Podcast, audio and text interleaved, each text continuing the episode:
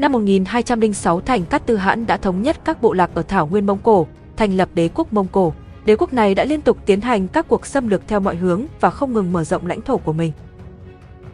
Đến đại hãn đời thứ tư Mông Cổ là Mông Kha, ông quyết tâm tiêu diệt nhà Nam Tống bằng việc đánh vào sườn phía tây nam nhà Tống thông qua việc cử người em trai là Hốt Tất Liệt đánh đại lý, dự định sau khi thôn tính đại lý sẽ làm bàn đạp tấn công Nam Tống. Năm 1253 thành đại lý bị tiêu diệt, Hốt Tất Liệt trở về, một lương hợp thay ở lại đánh tàn binh đại lý chưa hàng phục.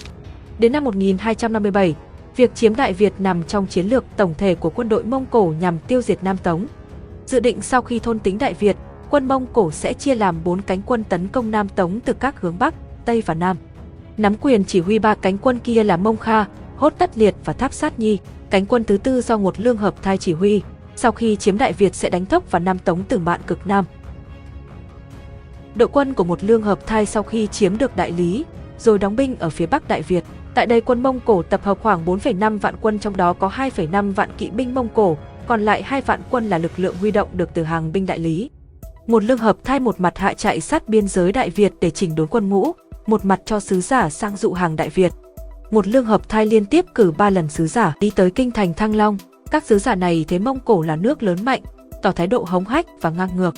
Trước thái độ của các sứ giả Mông Cổ, vua Trần Thái Tông không nghe lời du hàng mà còn bắt giam tất cả sứ giả vào ngục, đồng thời biết chắc không thấy sứ giả quay về một lương hợp thai sẽ tức tốc cho quân kéo sang. Vì vậy vua Trần đã xuống chiếu ra lệnh đem quân thủy bộ ra ngăn giữ biên giới và truyền cả nước sắm sửa vũ khí. Đợi mãi không có tin của sứ giả đến chiêu dụ nhà Trần trở về, tháng 11 năm 1257, một lương hợp thai quyết định xuất quân tiến vào Đại Việt. Quân Mông cổ tiến vào Đại Việt theo một đội hình cắt khúc và đều là bộ binh. Đạo tiên phong thứ nhất do tướng Triệt Triệt Đô chỉ huy men theo hữu ngạn sông Thao mà tiến, viên tướng trẻ A Chuột cầm trung quân tiến sau đội tiên phong của Triệt Triệt Đô. Đạo tiên phong thứ hai do phò mã Mông Cổ là Hoài Đỗ chỉ huy hành quân bên tả ngạn theo hướng sông chảy để bảo vệ sườn phải của đại quân Mông Cổ. Sau cùng là đạo quân có khối lượng lớn nhất và tiến cuối cùng do Ngột lương hợp thai chỉ huy. Khi tiến quân vào Đại Việt qua trại Quy Hóa, cánh thiên phong của Mông Cổ do Triệt Triệt Đô dẫn đầu đã gặp phải sự kháng cự của Hà Khuất, chủ trại Quy Hóa. Tuy nhiên quân của Hà Khuất đã không kháng cự lại được với đội quân hùng hậu của Mông Cổ và nhanh chóng thất thủ. Hà Khuất đã cho quân sĩ rút lui vào rừng để trốn quân địch và tìm cơ hội phản công. Về phía nhà Trần, nắm được tình hình tiến quân của giặc, vua Trần Thái Tông đã bàn bạc với các tướng sĩ và quyết định tổ chức một trận đánh chính diện lớn có tính chất quyết chiến ở Bình Lệ Nguyên. Đây là một cánh đồng cao bên cạnh khúc sông Phan có nhiều chỗ uốn lượn, tạo ra một bãi chiến trường tương đối bằng phẳng nhưng khá phức tạp và bị sông chia cắt. Với chiến trường ở đây, có sông Phan làm chiến hào thiên nhiên chặn quân Mông Cổ, Đại Việt hy vọng sẽ ngăn cản được đà tiến quân của đội kỵ binh thiện chiến của Mông Cổ. Vua Trần Thân Trinh chỉ huy khoảng 6 vạn quân với 6 loại quân đi chống giặc gồm các quân thiên thuộc, thiên trương, thánh dực, trương thánh, thần sách, cùng thần. Đó là toàn bộ quân chủ lực nhà Trần lúc đó. Tiền binh của Đại Việt được lệnh tức tốc trở quân, voi, ngựa đến Bình Lệ Nguyên để bày trận nghênh giặc. Tuyền được đưa tránh xuống bến lãnh Mỹ ở khúc sông phía dưới có nhiệm vụ đón bộ binh nếu thấy trận trên bờ bất lợi, quân lính, voi và ngựa đổ bộ lên cánh đồng, dàn trận san sát. Về phía quân Mông Cổ, đội quân của A Chuật đi dò thám, thấy tình hình chuẩn bị ứng chiến của quân đội nhà Trần liền thông báo cho một lương hợp thai. Được tin báo, ngày 12 tháng Chạp âm lịch tức ngày 17 tháng 1 năm 1258, một lương hợp thai tiến vào và gặp hai cánh đi trước ở ngã Ba Bạch Hạc, Việt Trì ngày nay. Hợp quân xong, đại quân Mông Cổ tiến đến nơi quân Trần chốt giữ và dàn trận bên kia bờ sông để chuẩn bị tấn công, với kế hoạch đánh nhanh, diệt gọn quan quân nhà Trần. Một lương hợp thai chia quân làm ba cánh để vượt sông tấn công. Đội thứ nhất do tướng Triệt Triệt Đô chỉ huy lĩnh nhiệm vụ tiên phong, dẫn một đạo kỵ binh nhanh nhẹn nhất tiến về hướng hạ lưu sông Phan để vượt sông, rồi vòng ra phía sau trận tuyến của quân Đại Việt tìm cướp thuyền. Một lương hợp thay lệnh cho Triệt Triệt Đô, quân người khi đã qua sông, đừng đánh chúng vội, chúng tất đến chống lại ta. Phò mã theo sau cắt hậu quân của chúng, người dình cướp lấy thuyền, quân man nếu tan vỡ chạy ra sông, không có thuyền tất bị ta bắt. Cánh quân này ước chừng có khoảng 5.000 quân.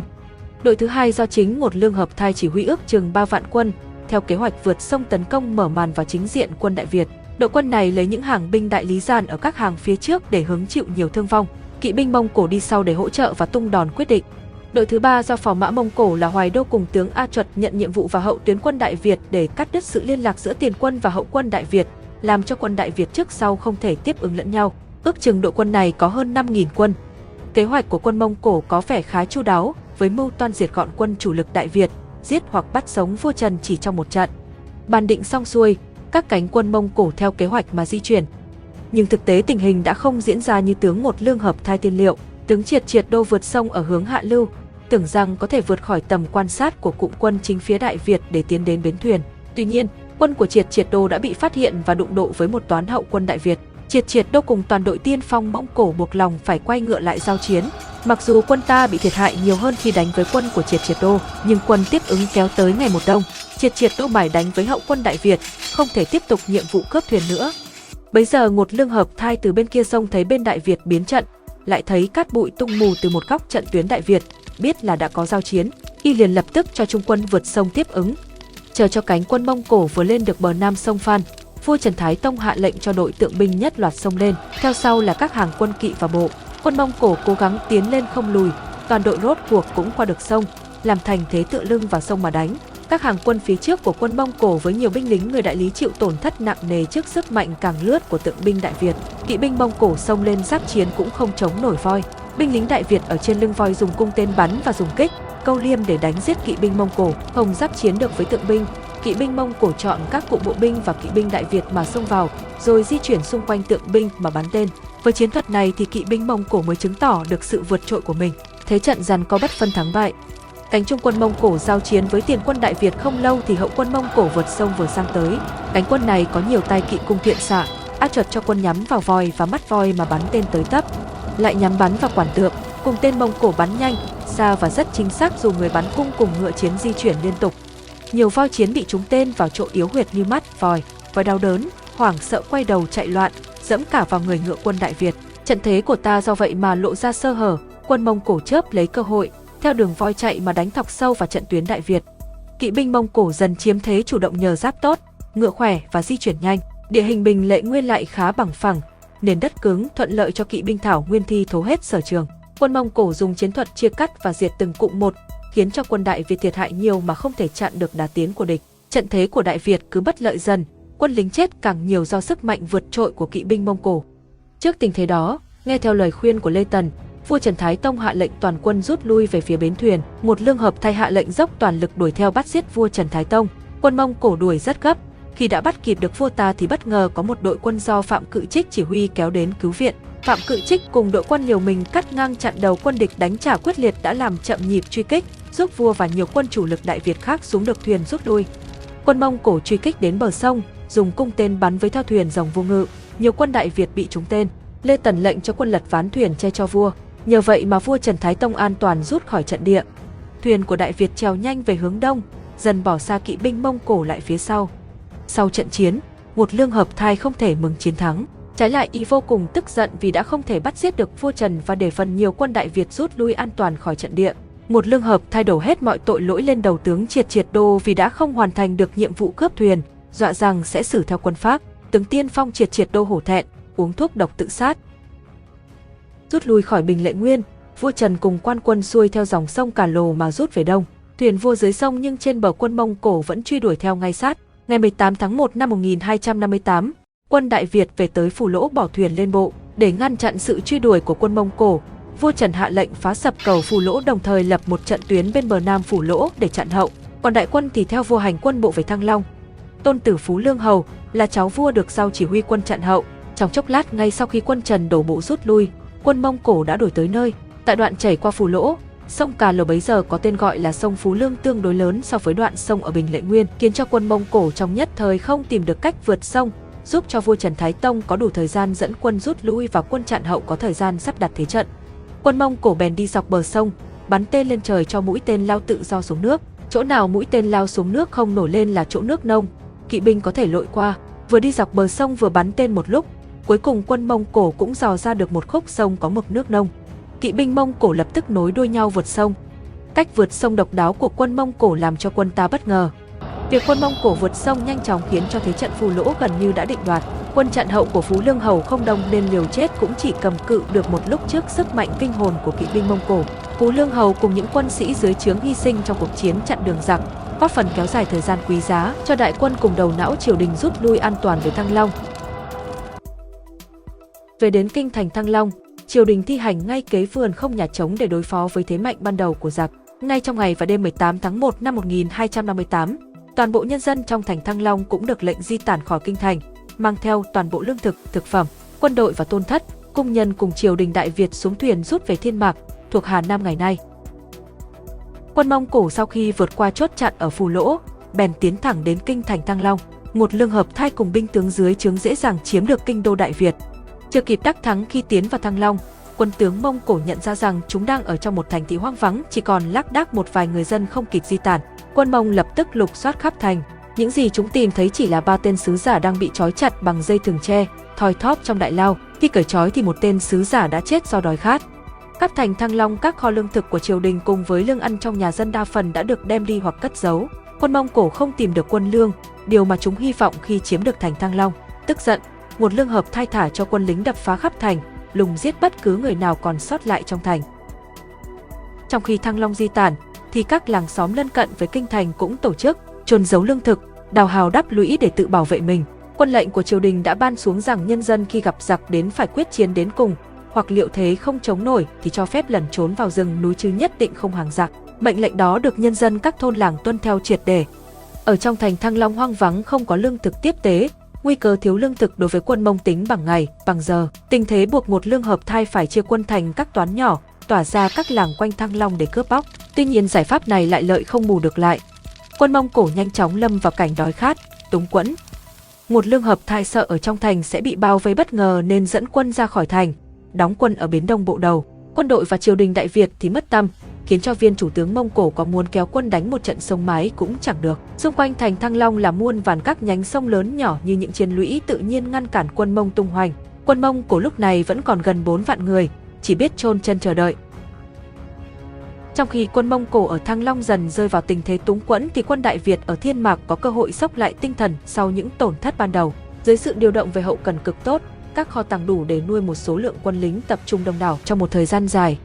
Bấy giờ xương binh các lộ, cùng với gia binh của các vương hầu kéo nhau đến Thiên Mạc hội sư đông đến hơn 10 vạn quân.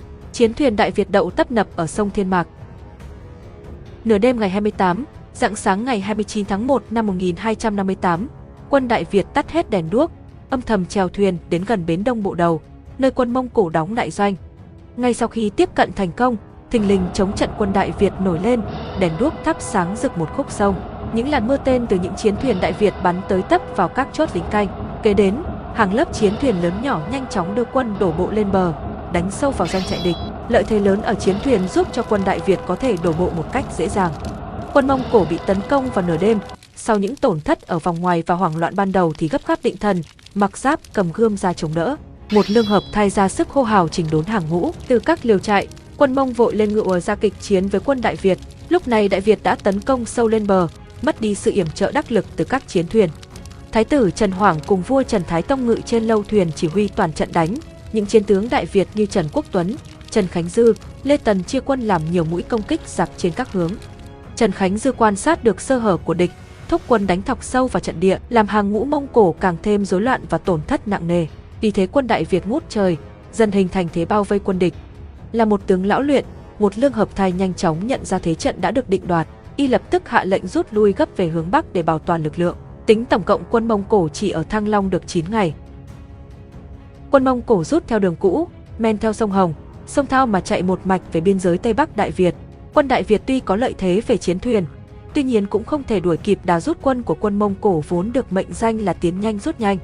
Mặc dù đại quân của Đại Việt không đuổi kịp nhưng các đạo dân binh ở các địa phương đã tổ chức đón lõng địch trên các tuyến đường mà buộc lòng chúng phải đi qua. Đó là tuyến đường men theo dọc sông Thao, qua ngã trại Quy Hóa để về Vân Nam. Bấy giờ có tướng Hà Bồng đã tích cực kêu gọi quân dân khắp các vùng châu động biên giới tập hợp lại tổ chức sẵn một trận địa mai phục liên hoàn dọc theo tuyến đường ra quan ải tại địa bàn trại Quy Hóa để chống giặc. Quân Mông chạy lọt vào trận địa giàn sẵn, nhất tề quân mai phục nổi lên tấn công mãnh liệt vào đoàn quân mệt mỏi của địch, bị tấn công bất ngờ tại địa hình hiểm trở, không kịp tập hợp lực lượng chống đỡ nên quân Mông Cổ lại bị thiệt hại nặng nề. Sự chống trả yếu ớt khác hẳn sự hung hăng, cướp phá lúc ban đầu khi tiến vào Đại Việt khiến quân dân vùng biên giới cũng không khỏi ngạc nhiên, bỉa mai gọi quân Mông Cổ là giặc Phật, Hà Bồng thúc quân truy kích. Quân của một lương hợp thay chạy đến biên giới thì một toán du binh Mông Cổ từ Vân Nam đến đón, quân ta ngừng truy đuổi. Cuộc kháng chiến chống quân Mông Cổ xâm lược lần thứ nhất của Đại Việt hoàn toàn thắng lợi.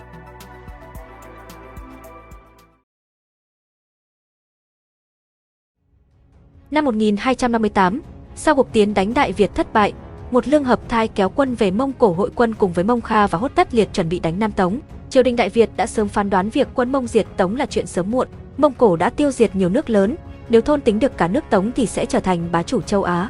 Vì vậy, Đại Việt dù ở vị thế chiến thắng nhưng đã sớm chủ động tiến hành băng giao với Nguyên Mông nhằm giữ hòa bình bảo vệ nền tự chủ cho Đại Việt. Sứ đoàn do Nguyên Mông phái tới sau cuộc chiến đã được triều đình Đại Việt tiếp đón, trái với thái độ thân thiện của phía Đại Việt, sứ Nguyên Mông vẫn cậy thế hùng cường, đòi hỏi yêu sách đủ điều. Vua Trần Thái Tông cũng phái một sứ đoàn do Lê Phụ Trần làm tránh sứ, Chu Bắc làm phó sứ sang Mông Cổ để giữ hòa khí giữa hai nước. Sau khi phái đoàn của Lê Phụ Trần về nước không lâu, biết tin vua Trần Thánh Tông lên ngôi thì một lương hợp thai ở Vân Nam sai sứ giả là Nạp Thích Đinh sang đưa thư, đòi vua Trần phải đích thân sang chầu. Tuy nhiên vua Trần viện cớ và thoái thác không sang chầu.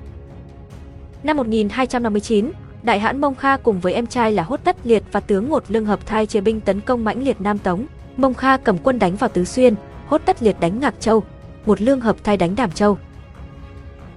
Tại chiến trường Tứ Xuyên Vương Công Kiên đã chỉ huy điều động dân chúng đắp thành điếu ngư từ trước khi quân Mông Cổ tấn công vào vùng này, rồi dựa vào thành trì mà bẻ gãy nhiều đợt tấn công của quân Mông Cổ dưới sự chỉ huy của Mông Kha.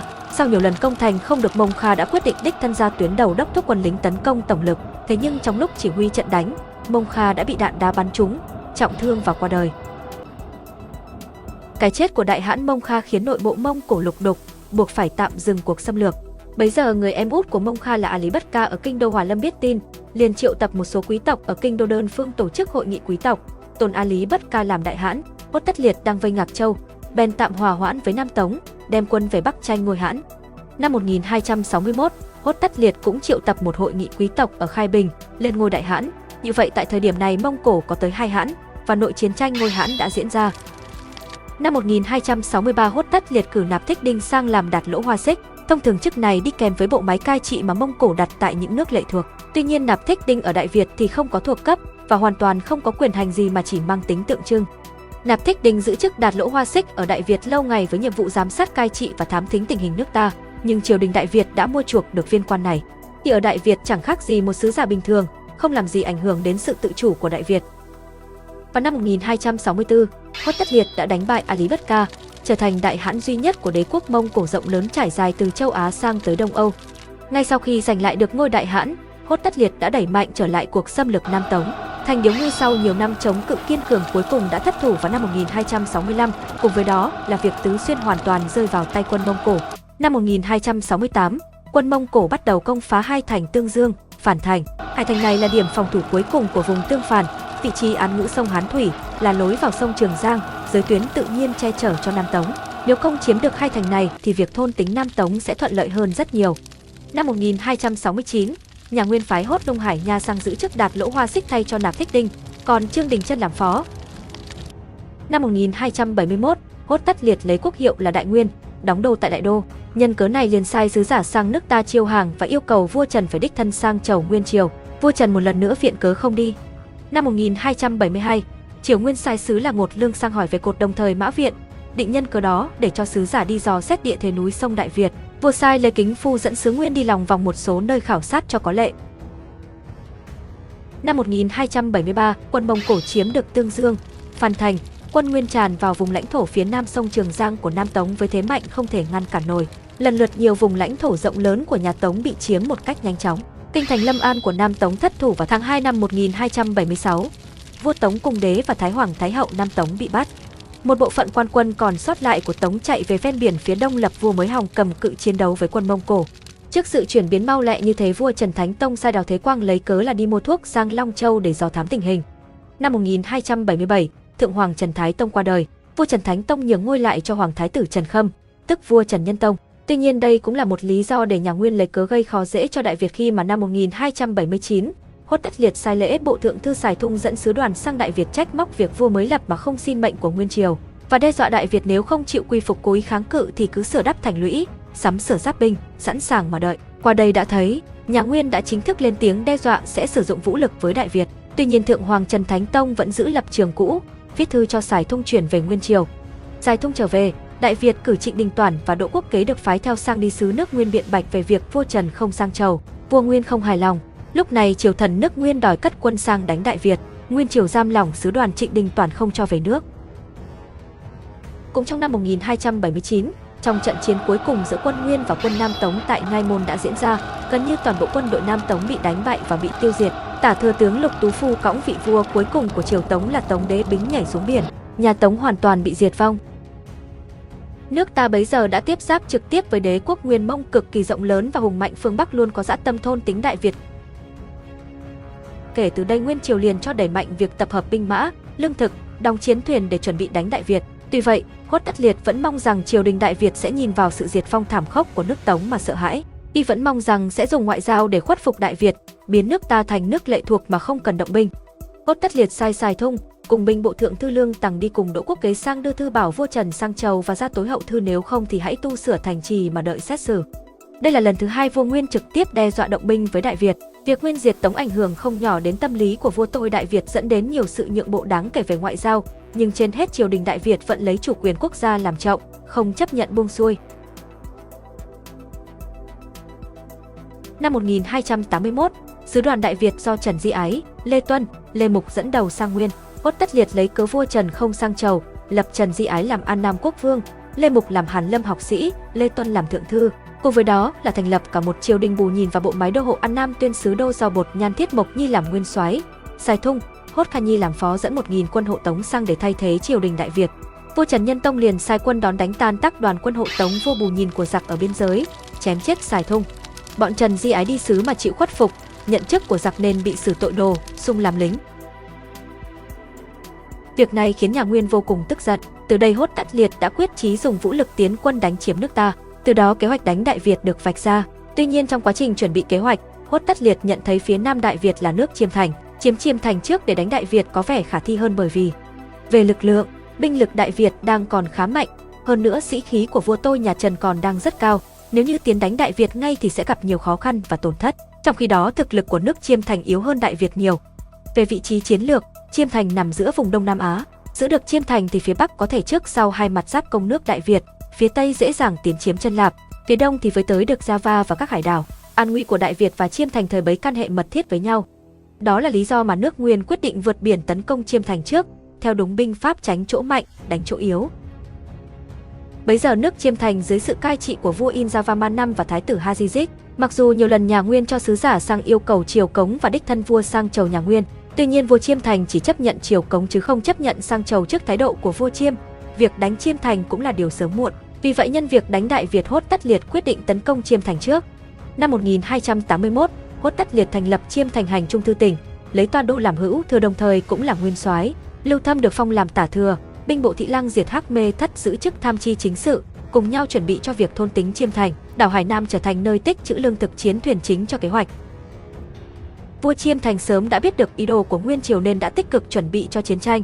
Hoàng thái tử Harizit điều động quân dân xây dựng thành gỗ chu vi 20 dặm để phòng thủ. Trong thành có hơn một vạn tinh binh đóng giữ. Trên thành đặt 100 khẩu hồi hồi pháo là loại máy bắn đá trọng lực. Đó là loại vũ khí hiện đại nhất thời bấy giờ. Hành cung của vua Inzavaman năm được xây dựng cách thành gỗ 10 dặm, đặt trọng binh làm hậu viện cho hoàng thái tử. Tổng binh lực mà triều đình nước Chiêm Thành điều động được khoảng 2, 3 vạn quân. Ngoài việc chuẩn bị phòng thủ nơi giáp biển, Chiêm Thành còn chuẩn bị những kho tàng ở các vùng cao nguyên phòng khi thất thế sẽ lui về giữ. Cuối năm 1282, quân Nguyên với lực lượng khoảng 10 vạn quân, 1.000 chiến thuyền. Trong đó, có một vạn quân là thủy quân chuyên nghiệp, số còn lại là lục quân xuất quân từ Quảng Châu tiến thẳng đến Chiêm Thành.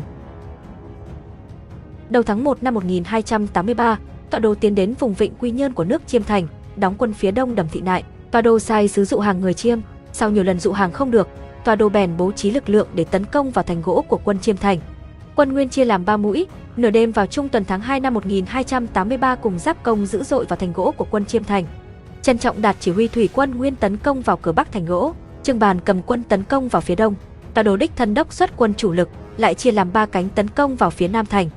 Do quân Nguyên tấn công vào ban đêm nên hồi hồi pháo của quân Chiêm Thành không phát huy được hết tác dụng. Tuy vậy đạn đá từ pháo cũng gây thiệt hại đáng kể cho quân Nguyên. Quân Chiêm Thành mở cửa nam, kéo tượng binh và hơn một vạn quân xuất thành giao chiến với quân Toa Đô. Cuộc chiến diễn ra ác liệt khoảng hơn nửa ngày thì quân Chiêm Thành dần đối thế. Thấy tình thế bất lợi, Thái tử Hazizit hạ lệnh rút quân về hướng Tây Bắc. Quân của Toa Đô tràn vào thành, phối hợp với các cánh quân khác làm chủ hoàn toàn thành gỗ. Quân Chiêm Thành do Thái tử Hazizit rút về hội quân với vua Inzavaman năm ở hành cung, rồi toàn quân chiêm thành bảo hành cung rút về kinh đô Trà Bàn để tránh thế mạnh ban đầu của địch. Toa Đô sau khi chiếm được thành gỗ, cho chỉnh đốn lại đội ngũ rồi tiến thẳng đến thành Trà Bàn. Chiêm Thành một mặt phái sứ giả đến gặp Toa Đô để xin hàng hòng kéo dài thời gian, mặt khác ngầm sơ tán lực lượng và vật chất về vùng đồi núi phía tây bắc. Quân Nguyên tiến vào kinh đô Trà Bàn bấy giờ đã bỏ trống.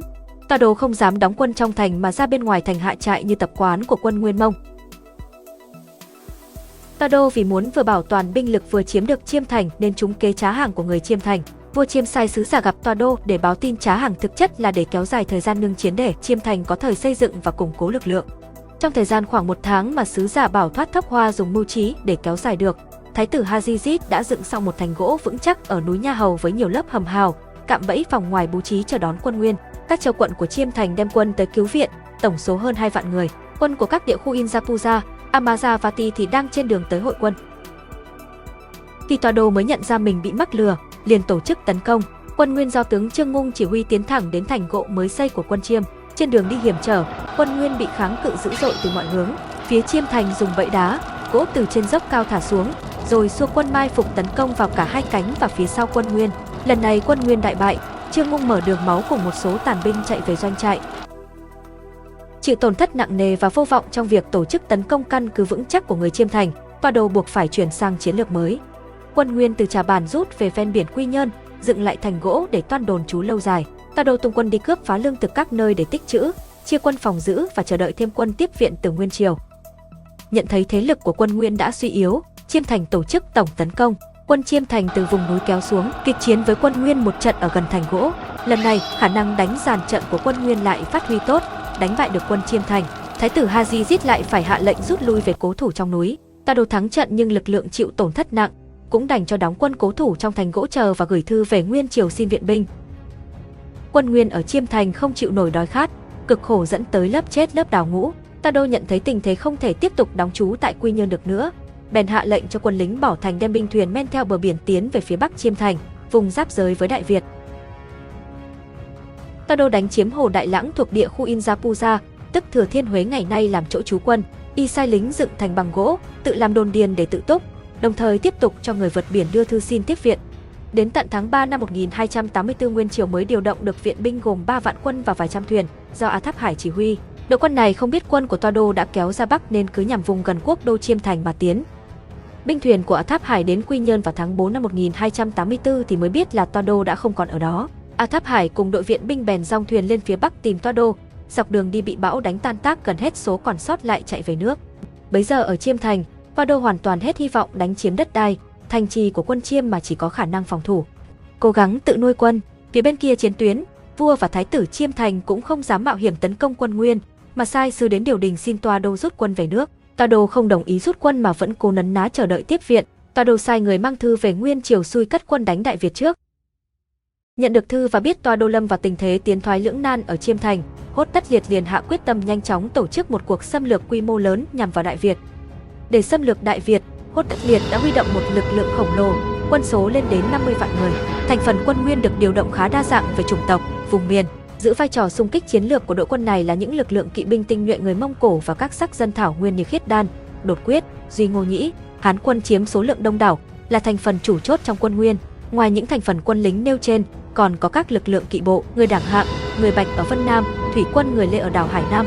So với lần xâm lược năm 1258, lần này quân Nguyên mạnh hơn gấp bội, lại được chuẩn bị khá đầy đủ về lương thảo, hậu cần. Quất Tất Liệt đặt rất nhiều tâm huyết vào cuộc xâm lược, vì vậy mà thành phần từng lĩnh được phái sang Đại Việt là những chiến tướng thuộc hàng ưu tú nhất của đế chế Nguyên Mông. Ngày 21 tháng 7 năm 1284, vua Nguyên Phong cho hoàng tử thứ 9 là Thoát Hoan làm trấn Nam Vương, giữ chức thống soái trong cuộc xâm lược Đại Việt. Tên này là một tướng lĩnh khét tiếng tàn bạo trong cuộc đàn áp sự phản kháng của người Bạch ở Vân Nam. Phối hợp với Thoát Hoan là A Lý Hải Nha, giữ chức Bình Trương.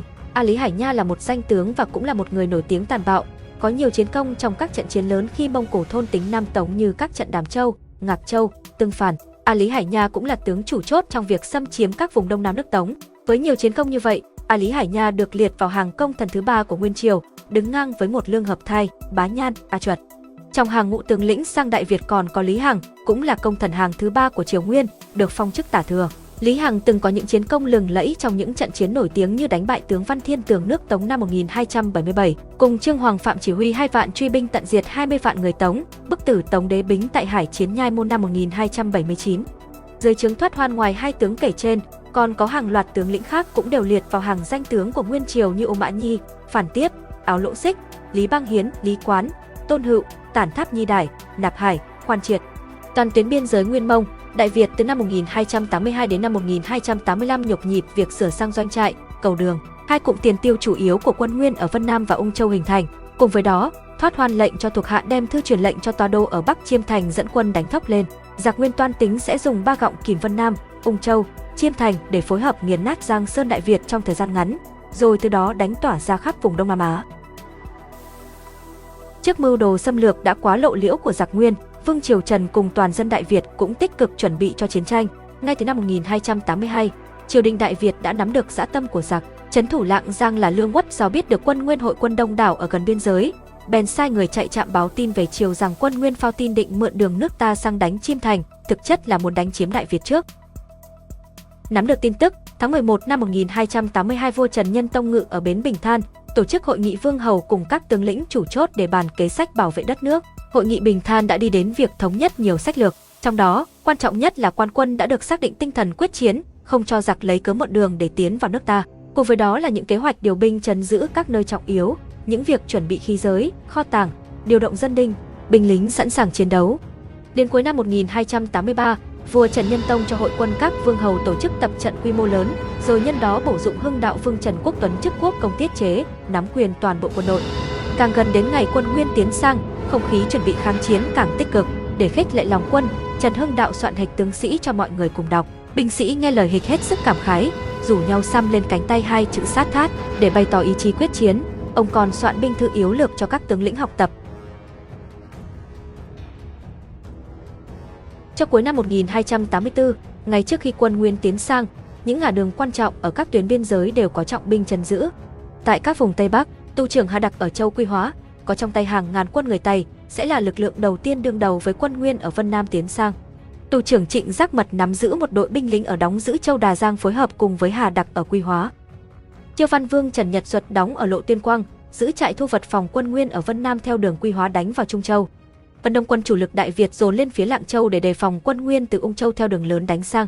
Phạm Ngũ Lão cùng nhiều tướng khác đảm nhận tuyến biên giới đến Ải Chi Lăng, bao gồm một loạt cửa ải Khâu Ôn, Khâu Cấp, Khả Ly. Quận của Phạm Ngũ Lão bố trí trận địa dựa vào các địa hình hiểm trở, có vai trò cố gắng tiêu hao lực lượng địch càng nhiều càng tốt khi chúng vừa phạm vào biên giới. Trần Hưng Đạo đóng đại doanh ở Ải Nội Bàng, xung quanh Nội Bàng là các cụm cứ điểm vệ tinh để ứng cứu nhau và liệu đường tiến thoái. Quản quân Nguyễn Nộn được lệnh đóng giữ Châu Thất Nguyên, Hoài Thượng Hầu Trần Lộng đóng giữ vùng Tam Đái, thủy quân ở Vạn Kiếp, Thăng Long đã bố trí sẵn để làm hậu viện cho các cụm phòng thủ phía Bắc. Tại Thăng Long, vua Trần Nhân Tông tự mình cũng nắm giữ một lực lượng thủy quân mạnh để tiện ứng biến. Trần Quốc Tuấn còn sai các thân vương tích cực đi mộ binh các xứ để làm lực lượng dự bị, cùng với việc bố trí các lực lượng quân sự, thì các kho tàng hậu cần cũng được chuẩn bị sẵn ở nhiều nơi để đề phòng quan quân sẽ dùng tới trong các cuộc di tản. Nhân dân trong nước ngoài việc cung cấp nhân lực, vật lực cho quân đội triều đình thì những người ở các làng xã cũng đã tự mình tổ chức cắt giấu lương thực, lập các đội dân binh, các cụm chiến đấu tự vệ ở địa phương. Đầu năm 1285 Thượng Hoàng Trần Thánh Tông cho mời các bô lão trong nước đến dự hội nghị tại Điện Diên Hồng. Thượng Hoàng Ban Yến và ân cần hỏi ý kiến của các bô lão nên đánh hay hòa trước thế giặc mạnh. Trong hội nghị ấy, các bô lão, những người đại diện cho lòng dân cả nước đã đồng thanh hô đánh. Muôn người một tiếng, lời như một miệng phát ra, đó cũng là hiệu lệnh quyết chiến cho toàn dân tộc. Cuối tháng 1 năm 1285, quân Nguyên do Thoát Hoan và A Lý Hải Nha chỉ huy đã kéo đến biên giới nước ta, giáp với Lộc Châu, quân Nguyên từ Vân Nam do Nạp Tốc Lạp Đinh cũng đang sẵn sàng vượt biên giới. Ngày 27 tháng 1 năm 1285, quân Nguyên chia làm hai đạo tiên phong mà tiến, cánh phía Tây do Bột Đa Cáp Đáp Nhĩ, A Thâm chỉ huy tiến vào Thất Nguyên, cánh phía Đông do Tản Tháp Nhĩ Hải, Lý Bang Hiến chỉ huy tiến vào Khâu Cấp, Thoát Hoan cùng A Lý Hải Nha dẫn đại quân theo sau cánh quân phía Đông. Tại những nơi Khâu Ôn, Khâu Cấp những trận chiến đầu tiên đã diễn ra, cuộc chiến Đại Việt, Nguyên Mông chính thức bắt đầu. Tại Thất Nguyên, quản quân Nguyễn Nộn giao chiến với cánh tiên phong phía Tây do Bột Đa Cáp Đáp Nhĩ cùng A Thâm chỉ huy. Quân ta ít không địch nổi nhiều, dù chống trả kiên cường nhưng rốt cuộc phải lui. Tại khâu cấp quan quân ta chặn giặc ở ải khâu cấp, cánh quân tiên phong phía đông của Nguyên Mông do tướng Tản Tháp Nhĩ Hải và Lý Bang Hiến chỉ huy tấn công liên tiếp ba đợt đều không phá được ải, chết trận rất nhiều, nhưng ở phía khác, ải Khả Ly bị vỡ, quản quân Đỗ Vĩ, Đỗ Hữu bị bắt nên quân các ải khác phải lui binh vào rừng núi hay rút về hậu tuyến để tránh bị giặc đánh bọc hậu. Quan quân Đại Việt rút về thủ ải Chi Lăng, Động Bản, bọn Tản Tháp Nhĩ Hải, Lý Bang Hiến tấn công ải Động Bản, tướng Tần Sâm của Đại Việt cùng quân lính tử chiến cho đến chết. Thoát Hoan dẫn đại quân Nguyên tiến theo sau cánh tiên phong phía đông vào ải, kéo nhau đến đóng ở thôn Biên Chú và phụ cận, chuẩn bị công phá đại doanh của quân Đại Việt do Hưng Đạo Vương Trần Quốc Tuấn chỉ huy trấn giữ. Trong khi đó, cánh tiên phong phía tây dưới quyền bột Đa Cáp Đáp Nhĩ, A Thâm sau khi quải thất nguyên thì tiến một mạch đến ải Khâu Ôn, quân Đại Việt ở đây kiên trì phòng thủ khiến cho quân Nguyên không tiến được. Bấy giờ tại ải Nội Bàng là nơi Hưng Đạo Vương Trần Quốc Tuấn đóng đại doanh, đích thân vị quốc công tiết chế đã sẵn sàng nghênh chiến. Ngày 2 tháng 2 năm 1285, Thoát Hoan chia quân làm 6 cánh, tấn công làm nhiều hướng, tập dụng được triệt để lợi thế về quân số. Hưng Đạo Vương ít quân phải chia ra chống cự nhiều mặt rất vất vả. Tuy vậy quân Đại Việt tinh nhuệ và có tinh thần chiến đấu rất cao, cũng chẳng dễ gì để quân Nguyên chiếm thế thượng phong. Đường lúc giao chiến ác liệt thì được tin Ngải Khâu Ôn đã vỡ, Ải Chi Lăng cũng thất thủ ngay sau đó. Quả thực quân Nguyên lần này không chỉ đông, mà sức chiến đấu còn mạnh mẽ vượt ngoài cả dự kiến của Hưng Đạo Vương và triều đình. Trước tình hình đó, Hưng Đạo Vương hạ lệnh cho quân làm nhiều tốp, vừa đánh vừa rút lui về bến thuyền ở bãi Tân, rồi toàn quân lên thuyền lui về giữ Vạn Kiếp. Cuộc rút lui này không đơn giản vì giao tranh với quân thoát hoàn rất dữ dội. Trong lúc thuyền chở quân hầu hết đã rời bến thì vẫn còn một bộ phận lớn quân Đại Việt còn kẹt lại tại chiến trường nội bảng, trong đó có cả Hưng Đạo Vương. Thoát hoàn tung quân truy kích mãnh liệt khiến cho quân Đại Việt bị tan vỡ lớn, các hiệu quân bị mất liên lạc với nhau, mạnh ai nấy rút. Đại Liêu băng đoàn thai bị giặc bắt, một số chiến thuyền của quân ta cũng bị quân Nguyên cướp được. Bấy giờ Hưng Đạo Vương sợ rằng đến bến sẽ không còn thuyền tất bị giặc bắt, định theo đường núi mà rút lui. Gia tướng Giã Tượng tâu rằng, Yết Kiêu chưa thấy đại vương, tất không chịu rời thuyền. Hưng Đạo Vương nghe lời, bèn thúc quân ra bãi tân tìm thuyền. Quả nhiên gia tướng Yết Kiêu vẫn neo thuyền ở đó đợi chủ, mặc cho phần đông các đạo thủy binh khác đã rút trước. Hưng Đạo Vương trông thấy Yết Kiêu, rất mừng rỡ và cảm phục lòng chung của các gia tướng rồi cùng quân bản bộ dòng thuyền theo dòng lục nam xuôi về vạn kiếp. Truy binh giặc đuổi tới bờ sông thì thuyền của Hưng Đạo Vương đã dương buồm đi nhanh, không sao đuổi kịp.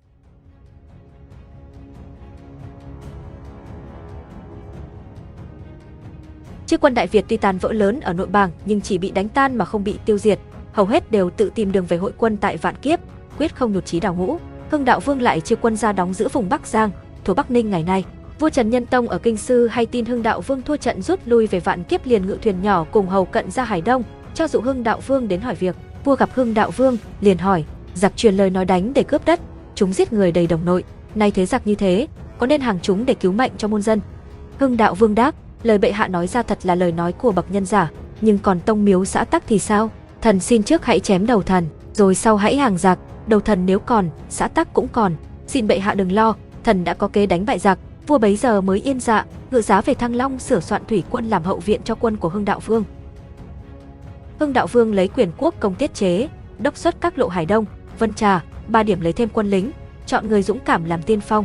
Các vương hầu từ trước đi tuyển lính ở các xứ miền Đông Bắc là Hưng Vũ Vương Trần Quốc Nghiễn, Hưng Nhượng Vương Trần Quốc Tảng, Hưng Chí Vương Trần Quốc Hiện, Minh Hiến Vương Trần Uất cũng kịp kéo về hội quân ở Vạn Kiếp. Quân Đại Việt bấy giờ tại Vạn Kiếp đã đông đến hơn 20 vạn người. Mặc dù trong thành phần quân có nhiều tân binh, nhưng với lực lượng mới tập hợp rất hùng hậu, thì thế quân Đại Việt lại phấn chấn lên. Tại Vạn Kiếp, Hưng Đạo Vương hội quân hơn 20 vạn thì Thoát Hoan cũng hội quân ở nội bàng một lực lượng lớn gần 50 vạn quân. Tự chung, binh lực của quân Nguyên vẫn đông đảo hơn quân ta rất nhiều. Cả hai bên đều ra sức tranh thủ chỉnh đốn đội ngũ. Về phía quân ta, Hưng Đạo Vương bố trí thế trận phòng thủ mới ở các vùng Bắc Giang, gồm Bắc Ninh, Bắc Giang, một phần Hà Nội ngày nay, Vạn Kiếp, thuộc Chí Linh, Hải Dương ngày nay. Trong thế trận mà Hưng Đạo Vương đã chủ tính, vùng Bắc Giang lúc này như tấm khiên trực tiếp che chắn cho kinh thành Thăng Long, còn căn cứ Vạn Kiếp như ngọn giáo trực chờ phản kích giặc các phòng tuyến nhỏ ở Bình Than phải lại được củng cố giả lũy. Tăng cường quân thủy bộ, thủy quân chốt giữ chặt chẽ các ngã sông để tiện bề tiến thủ. Vua Trần hàng ngày đều cho người nghe ngóng tin tức chiến sự. Về phía địch, Thoát Hoàn không thể lựa chọn tấn công vào Bắc Giang trước, nếu đánh xuống Thăng Long theo đường Bắc Giang, quân Nguyên sẽ rơi vào thế gọng kìm, bị đại quân của Hưng Đạo Vương ở Vạn Kiếp phối hợp với thủy quân của vua Trần ở Thăng Long trước sau cùng đánh. Quân Nguyên không còn cách nào khả thi hơn cách đánh vào Vạn Kiếp, rồi mới từ đó đánh vào Thăng Long bằng đường vòng. Thoát Hoan cùng đầu não quân Nguyên đã lên một kế hoạch mới để đánh một trận lớn tấn công vào Vạn Kiếp, hòng đánh tan lực lượng chủ lực của Đại Việt trước khi tấn công Thăng Long. Chúng hy vọng sẽ đánh một trận quyết định thành bại ngay tại Vạn Kiếp. Ngoài việc chuẩn bị các lực lượng kỵ bộ là lực lượng tấn công chủ chốt, quân Nguyên tìm cướp các ván gỗ, nguyên vật liệu trong vùng, lập xưởng đóng thuyền giã chiến, cùng với các chiến thuyền quân Nguyên đã cướp được trong trận nội bàng và các thuyền tìm cướp trong dân, Thoát Hoan cho lập một đội thủy quân với khoảng vài trăm chiến thuyền. Ô Mã Nhi được giao chỉ huy đội thủy quân, nhận nhiệm vụ phối hợp với quân trên bộ và đánh chặn đường rút lui của quân Đại Việt. Ô Mã Nhi là một tướng dũng mãnh, có tài về thủy chiến bậc nhất trong quân Nguyên, được phong danh hiệu Bạt Đô, nghĩa là dũng sĩ vô địch, theo binh chế nước Nguyên. Ngày 11 tháng 2 năm 1285, Thoát Hoan giao cho Ô Mã Nhi làm tiên phong, cầm đầu 30 vạn quân chia làm nhiều hướng tấn công vào vạn kiếp. Thoát Hoan thì dẫn mười mấy vạn quân còn lại theo sau làm lực lượng dự bị.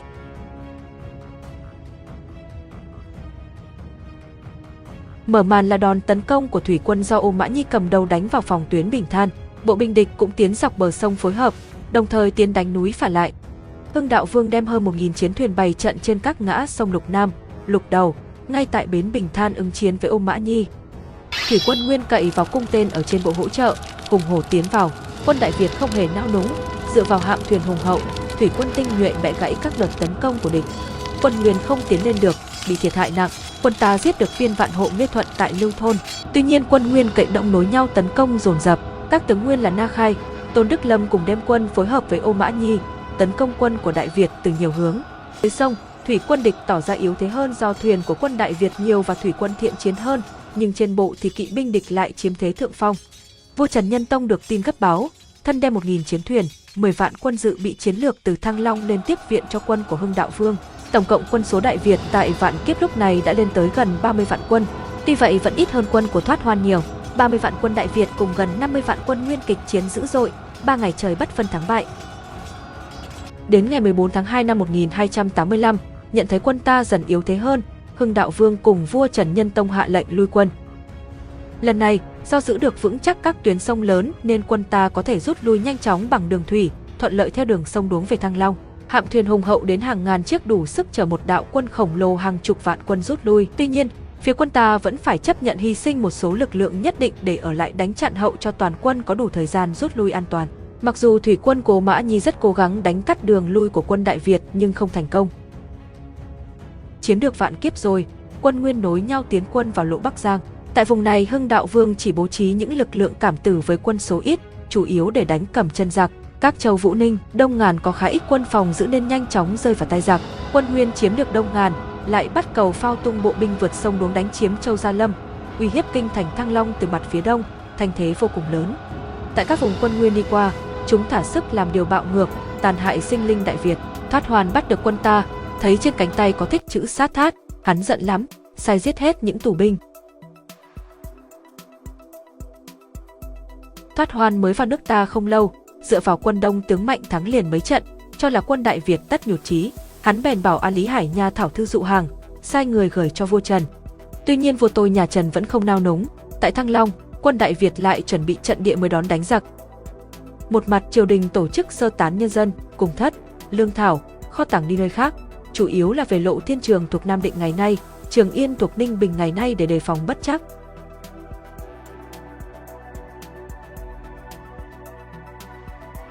Mặt khác, quân ta điều các chiến thuyền phòng giữ các ngả sông quanh thành Thăng Long, dọc bờ sông dùng gỗ và tre làm hàng rào, sau lớp rào đặt máy bắn đá, ra cố hào lũy ngoài tường thành, sẵn sàng nghênh chiến quân Nguyên để bảo vệ kinh thành. Quân Đại Việt đặt trọng binh chấn giữ tại Đông Bộ Đầu, đối trận với quân Nguyên phía bên Gia Lâm, chỉ cách nhau một con sông Hồng. Tiên phong quân Nguyên trong nhất thời không dám vượt sông tiến sang, dừng quân chờ tập kết thủy bộ đông đủ. Ngày 18 tháng 2 năm 1285, Thoát Hoan kéo toàn bộ lực lượng mở đợt tấn công quy mô lớn trải dọc theo bờ sông Hồng. Trọng tâm cuộc tấn công của quân Nguyên là từ Gia Lâm vượt sông đánh vào căn cứ Đông Bộ Đầu. Vị trí của Đông Bộ Đầu thời bấy giờ nằm về phía đông nam chân thành Thăng Long. Tấn công mạnh vào nơi này, quân Nguyên thể hiện rõ ý đồ chặn đường rút quân về phía nam của quân Đại Việt. Hưng Đạo Vương quan sát thế trận biết được toan tính của địch, Phò Sa Giá và Thượng Hoàng rút lui, để lại một số quân tướng thủ thành nhằm cầm chân và tiêu hao lực lượng địch càng nhiều càng tốt. Thoát Hoan cùng A Lý Hải Nha, hai tướng đứng đầu đội quân xâm lược đích thân đứng ra đốc chiến, khiến kỷ luật quân Nguyên rất vững. Bộ binh quân Nguyên bất chấp tên đạn bắn ra từ bờ nam sông Hồng và từ các thuyền trên sông, hết lớp này đến lớp khác liều chết bắc cầu phao vượt sông Hoạt. Máy bắn đá và cung nỏ của quân Đại Việt bắn xối xả gây cho địch rất nhiều thương vong nhưng cũng không cản nổi quân Nguyên vượt sông. Sang đến bờ Nam rồi, chúng lại đổ máu lớn trước hàng rào gỗ bởi cung tên của quân Đại Việt. Tuy nhiên, quân công thành rất đông và khí thế rất dữ tợn. nhanh chóng phá thủng hàng rào gỗ để tiến gần đến chân thành, giáp chiến với quân thủ thành. Trong lúc này thì phần đông quân chủ lực Đại Việt và đầu não triều đình đã đi được khá xa trên đường rút lui về Thiên Trường, Trường Yên. Phát Hoan vẫn chưa hay biết rằng chủ lực ta đã rút gần hết, kéo đại quân sang bờ Nam, đóng giành lũy dưới chân thành, tiếp tục xua quân đánh thành. Thế trận tại Thăng Long đã định đoạt, thuyền chiến đại Việt đánh với quân Nguyên cũng quay mũi rút về Nam. Một số bỏ thuyền lên bộ để lẫn tránh rồi sau mới tìm đường về với đại quân. Chưa đầy một ngày, thành Thăng Long đã bị hạ, tất nhiên với một cái giá khá đắt cho quân Nguyên. Đến đến hôm sau, ngày 19 tháng 2 Thoát Hoan mới kéo quân vào trong nội thành. Bấy giờ hắn mới nhận ra Thăng Long đã là một tòa thành trống rỗng. Cùng thất kho tàng, dân chúng đều đã sơ tán. Vua tôi nhà Trần và quân đội cũng mất hút. Thoát Hoan vội phái truy binh tức tốc đuổi theo quân Đại Việt. Sau trận chiến, mặc dù quân Nguyên vẫn tổ chức yến tiệc mừng thắng trận, nhưng trong quanh cảnh trống vắng tiêu điều của thành Thăng Long, nỗi lo sợ sẽ giống như cái gương của một lương hợp thai khi trước đã hiện ra. Thoát Hoan ra ngoài thành đóng đại doanh, nghe ngóng tin tức của truy binh.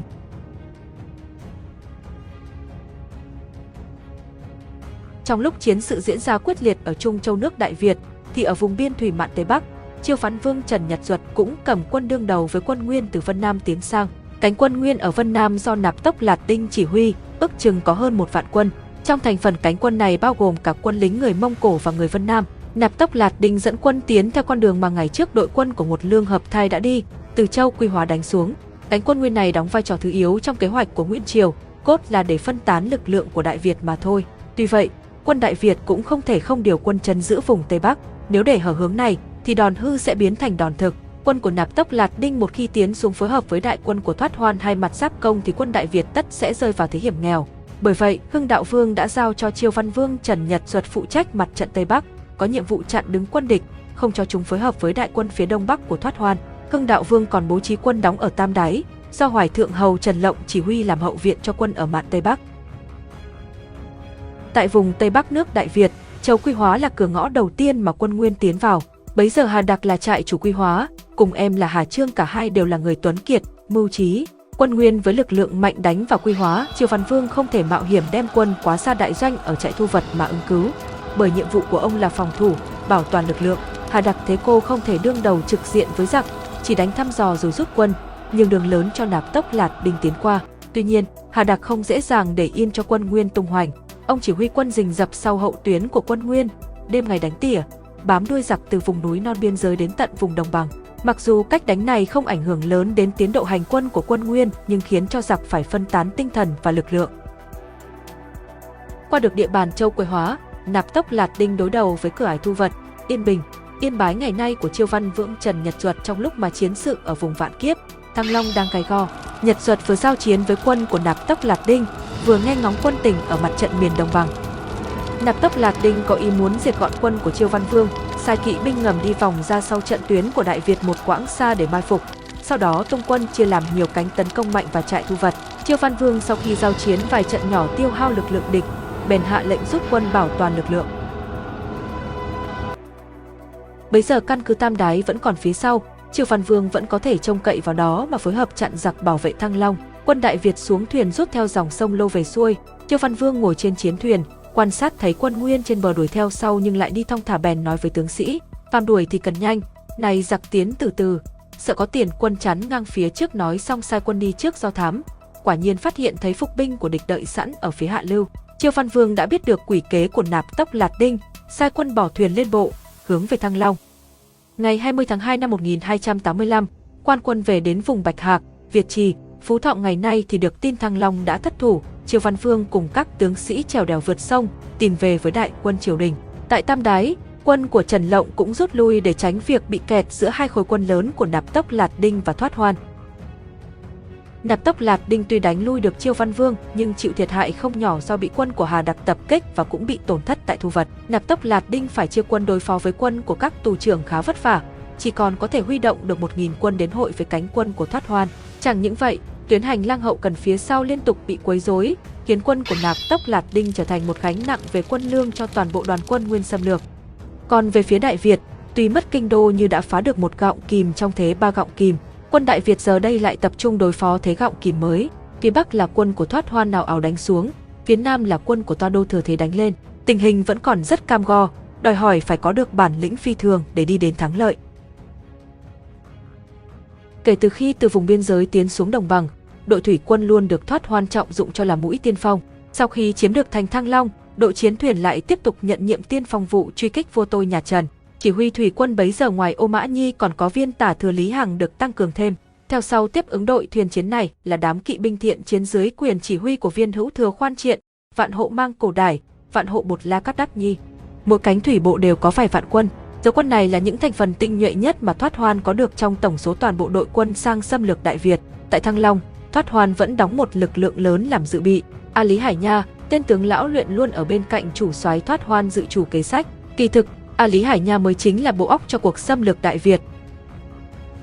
Về phía quân ta, sau khi rút đại quận khỏi thành Thăng Long thì Hưng Đạo Vương đưa vua Trần Nhân Tông, Thượng Hoàng Trần Thánh Tông cùng đầu não triều đình cùng phần lớn lực lượng về phủ Thiên Trường. Vua Trần sai sứ sang trại giặc xin hoãn binh, dẫn An Tư công chúa đến cống cho Thoát Hoan để làm mỹ nhân kế, hỏng khiến Thoát Hoan chậm trễ việc truy kích. Hy sinh thân mình làm thê thiếp cho giặc, An Tư công chúa góp phần làm chậm nhịp tấn công của giặc. Cần lưu ý rằng, ngay cả đại quân của Hưng Đạo Vương Trần Quốc Tuấn cũng chỉ chặn giặc được hơn một ngày tại trận Nội Bàng, bốn ngày tại trận Vạn Kiếp. Trong khi đó, sự truy kích của giặc chỉ cần chậm trễ trong vài giờ đã dẫn đến những khác biệt lớn về chiến lược. Sự hy sinh của An Tư tuy thầm lặng nhưng rất đáng được ghi nhận. Trên tuyến đường thủy bộ trải dài từ Thăng Long đến Thiên Trường, các chốt phòng thủ vốn đã được bố trí từ trước nay được giao cho những đội quân tinh nhuệ lĩnh nhiệm vụ chặn hậu, kéo giãn thời gian cho đại quân bố trí lại lực lượng. Chốt chặn thứ nhất do Kiến Đức Hầu Trần Bình Trọng phụ trách, trấn giữ bãi Đà Mạc, nay thuộc xã Tứ Dân, huyện Khoái Châu, Hưng Yên. Một cú lao nằm giữa sông Thiên Mạc, đoạn sông Hồng trải qua các tỉnh Hưng Yên, Hà Nam, Thái Bình ngày nay. Địa hình nơi này thích hợp cho một thế trận thủy bộ phối hợp. Thời bấy giờ, nơi đây là một khúc sông nhỏ, thuận lợi để lấy ít địch nhiều. Cù Lao chia con sông làm hai nhánh, giúp cho quân Đại Việt có thể bố trí thủy quân ở hai cánh và bộ binh đóng ở giữa phối hợp với nhau. Thủy quân Nguyên dù đông hơn, nhưng khi kéo tới đây tự nhiên rơi vào thế bị bao vây từ ba hướng. Trần Bình Trọng chỉ có trong tay một ít chiến thuyền và vài ngàn quân, dựa vào địa thế hiểm yếu đã bày ra một trận thế cảm tử để chặn đứng quân giặc. Quân Nguyên kéo đến Đà Mạc vào khoảng ngày 21 tháng 2 năm 1285, thủy quân bị dồn đối lại. Quân tiên phong nước Nguyên giao chiến với quân Đại Việt hồi lâu không vượt qua được, đánh liên tiếp mấy đợt đều bị Trần Bình Trọng đẩy lui. Trần Bình Trọng đã chặn đứng đoàn truy binh hơn chục vạn quân Nguyên trong quãng thời gian đến 3, 4 ngày trời, tiêu diệt rất nhiều quân địch. Quân Nguyên hết đợt tấn công này đến đợt tấn công khác không chọc thủng được. Tuyến phòng thủ tưởng chừng mỏng manh của quân Đại Việt, chúng vừa tức giận, vừa nể phục tài năng của Trần Bình Trọng và quân sĩ dưới trướng của ông. Đến ngày 24 tháng 2, quân Nguyên dưới trướng tả thừa Lý Hằng, hữu thừa khoan triện phối hợp thủy bộ cùng đánh. Bấy giờ quân của Trần Bình Trọng Thế Cô vẫn chiến đấu ngoan cường đến sức cùng lực kiệt, hầu hết đều hy sinh. Trần Bình Trọng bị giặc bắt sống, chủ tướng giặc là Lý Hằng thấy ông dũng mãnh thiện chiến, sinh lòng thương tiếc anh hùng, bày tiệc chiêu đãi hỏng dụ dỗ ông quy hàng. Quân Nguyên khi chinh phạt các nước cũng đã từng chiêu mộ khá nhiều hàng tướng. Trong số các hàng tướng, không ít người đã lập được nhiều chiến công lớn. Tuy nhiên, lần này bọn giặc đã gặp phải khí phách hiên ngang của một vị tướng kiêu dũng, một người con đất Việt. Trần Bình Trọng tuyệt thực không ăn uống. Quân giặc cạ hỏi việc quân, việc nước nhưng ông đều lặng im không đáp. Tướng giặc lại đem chức tức ra dụ dỗ, hỏi ông có muốn làm vương đất Bắc không? Trần Bình Trọng bèn khẳng khái đáp, ta thả làm ma nước Nam chứ không thèm làm vương đất Bắc, biết không thể lung lạc được, giặc giết ông vào ngày 26 tháng 2 năm 1285. Sau trận Đà Mạc, quân Nguyên hầu như không còn hy vọng đuổi bắt vua Trần nữa. Về mặt cục bộ, tất nhiên quân Nguyên với lực lượng đông hơn hàng chục lần đã thắng đội quân của Trần Bình Trọng, nhưng về mặt chiến lược toàn cục, trận Đà Mạc là một chiến thắng quan trọng của Đại Việt. Chốt chặn thứ hai trên sông Hồng là tại ngã ba sông Hải Thị, nơi sông luộc hợp lưu với sông Hồng, vùng ngã ba sông giáp danh hai tỉnh Hưng Yên và Thái Bình ngày nay. Tại đây địa thế cũng giống với bãi Đà Mạc nhưng khác biệt là có các cù lao lớn nằm ở giữa sông. Tranh thủ thời gian quân của Trần Bình Trọng cầm chân Lý Hằng, Ô Mã Nhi, khoan triệt ở Đà Mạc thì quân Đại Việt chấn giữ tại Hải Thị đã chuẩn bị một cụm cứ điểm phòng ngự mới. Quân ta cắm cọc ngăn sông tại những chỗ ven bờ, làm hẹp thủy lộ của địch. Trên bờ quân Đại Việt đặt bộ binh yểm trợ cho đội chiến thuyền dưới lòng sông. Ban đầu trong kế hoạch của Hưng Đạo Vương, phải cần đến hai chốt chặn hậu mới đảm bảo đủ thời gian cho quán quân Đại Việt tổ chức lại lực lượng sau khi rút lui khỏi Thăng Long, ổn định lại đội ngũ, bố trí thế trận ở Thiên Trường, Trường Yên. Nhưng trong diễn biến thực tế, Bảo Nghĩa Phương Trần Bình Trọng đã hoàn thành nhiệm vụ quá xuất sắc, giúp cho quãng thời gian của quân đội Đại Việt được kéo dài hơn dự kiến. Chốt phòng ngự tại Hải Thị từ chỗ giữ vai trò phòng thủ chặn hậu, này trở thành một cứ điểm để đánh tiêu hao lực lượng truy binh của địch. Có lẽ đã rút được nhiều kinh nghiệm từ trận Đà Mạc, lần này quân Nguyên tổ chức hiệp đồng thủy bộ rất bài bản. Lý Hằng chỉ huy thủy quân, khoan Triệt chỉ huy bộ binh phối hợp với nhau tấn công dồn dập vào căn cứ. Quân Đại Việt dựa vào địa lợi tiếp tục lôi đánh tiêu hao lực lượng quân địch, sau đó, dòng thuyền rút về thiên trường.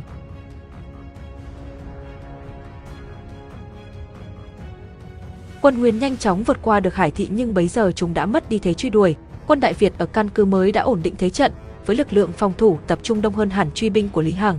Tả thư Lý Hằng, tổng chỉ huy lực lượng quân Nguyên truy đuổi bấy giờ nhận ra trước mặt hắn đang có hàng chục vạn quân Đại Việt đang rình rập ở vùng sông nước ven biển. Trong khi đó, lực lượng của Lý Hằng càng đuổi xa, càng hao hụt và mệt mỏi. Lý Hằng vì vậy không dám mạo hiểm tiến vào vùng thiên trường, Trường Yên mà trở về hội quân cùng thoát hoan. Đó là một quyết định thể hiện sự thận trọng và lão luyện của viên tướng từng dày dặn trận mạc. Thoát hoan bấy giờ đang đóng quân ở Thăng Long, có ý chờ đợi toa đô từ mặt Nam đánh ra để phối hợp. Quân Nguyên ra sức củng cố vùng chiếm đóng, dựng nhiều đồn trại. Quân Nguyên từ lúc tiến vào nước ta, hầu như toàn thắng trong các trận giao chiến lớn. Tuy nhiên, chúng đã dần xa vào một cái bẫy lớn mà quân dân Đại Việt bày ra. Quân Nguyên càng chiếm rộng ra thì càng vấp phải sự mâu thuẫn giữa việc phân tán và tập trung.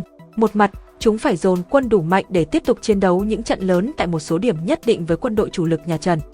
Mặt khác, quân Nguyên phải giải quân để đồn trú những nơi chúng đã chiếm đóng được đề phòng các cánh quân tác chiến độc lập của ta đánh úp cắt đứt các tuyến liên lạc, hậu cần của chúng. Các điểm quan trọng như Lạng Giang, Vạn Kiếp, Thăng Long, Thiên Mạc, quân Nguyên đều phải chia quân đóng giữ, mỗi cụm quân ước chừng đều có từ vài ngàn đến vài vạn quân trở lên. Bên ngoài các điểm đóng quân lớn, còn cần phải có một hệ thống đồn trại dọc các tuyến đường để kiểm soát việc liên lạc. Riêng đoạn đường hậu cần từ biên giới kéo dài đến Thăng Long là huyết quản của đoàn quân xâm lược, chúng đã phải giải một lực lượng lớn trên toàn tuyến đường. Sở dĩ quân Nguyên phải bỏ công sức vào việc đồn trú, kiểm soát các vùng mà chúng đã chiếm được là vì quân Đại Việt đã phá được kế hoạch đánh nhanh, thắng nhanh của chúng. Thấm thoát cuộc chiến đã kéo dài ngót một tháng mà hy vọng bắt được đầu não Đại Việt, dứt điểm nhanh cuộc chiến của thoát hoan gần như tiêu tan. Hưng Đạo Vương đã thành công trong việc buộc chúng phải chuyển sang một cuộc chiến tiêu hao dài ngày mà ngày nay chúng ta đã quen với cụm từ trường kỳ kháng chiến. Để nuôi hy vọng chiến thắng trong một cuộc chiến dài ngày, điều tiên quyết đối với quân Nguyên là phải đảm bảo được hậu cần. Một đội quân chỉ có thể tiếp tục chiến đấu khi có đủ cái ăn, thuốc thang, khí giới. Mặc dù trong quãng thời gian cuối tháng 2 năm 1285, quân Nguyên chưa thực sự bị thiếu lương thực, nhưng số quân lương mà quân giặc mang theo đang cạn dần. Trước tình hình đó, Phát Hoan sai vạn hộ lý bang hiến, Lưu Thế Anh phụ trách mở đường hậu cần kéo dài từ trại Vĩnh Bình đến tận đại doanh quân Nguyên bấy giờ ở Thăng Long. Cứ mỗi 30 dặm quân Nguyên đặt một trại, mỗi 60 dặm đặt một trạm ngựa, mỗi trại, mỗi trạm lại phải đặt 300 quân chốt giữ. 50 vạn quân Nguyên vì việc chưa quân đóng giữ mà buộc phải dàn mỏng quân số ra khắp lãnh thổ Đại Việt. Chúng trở nên mất đi ưu thế số đông ban đầu khi cần giao chiến tại một điểm nhất định trên chiến trường.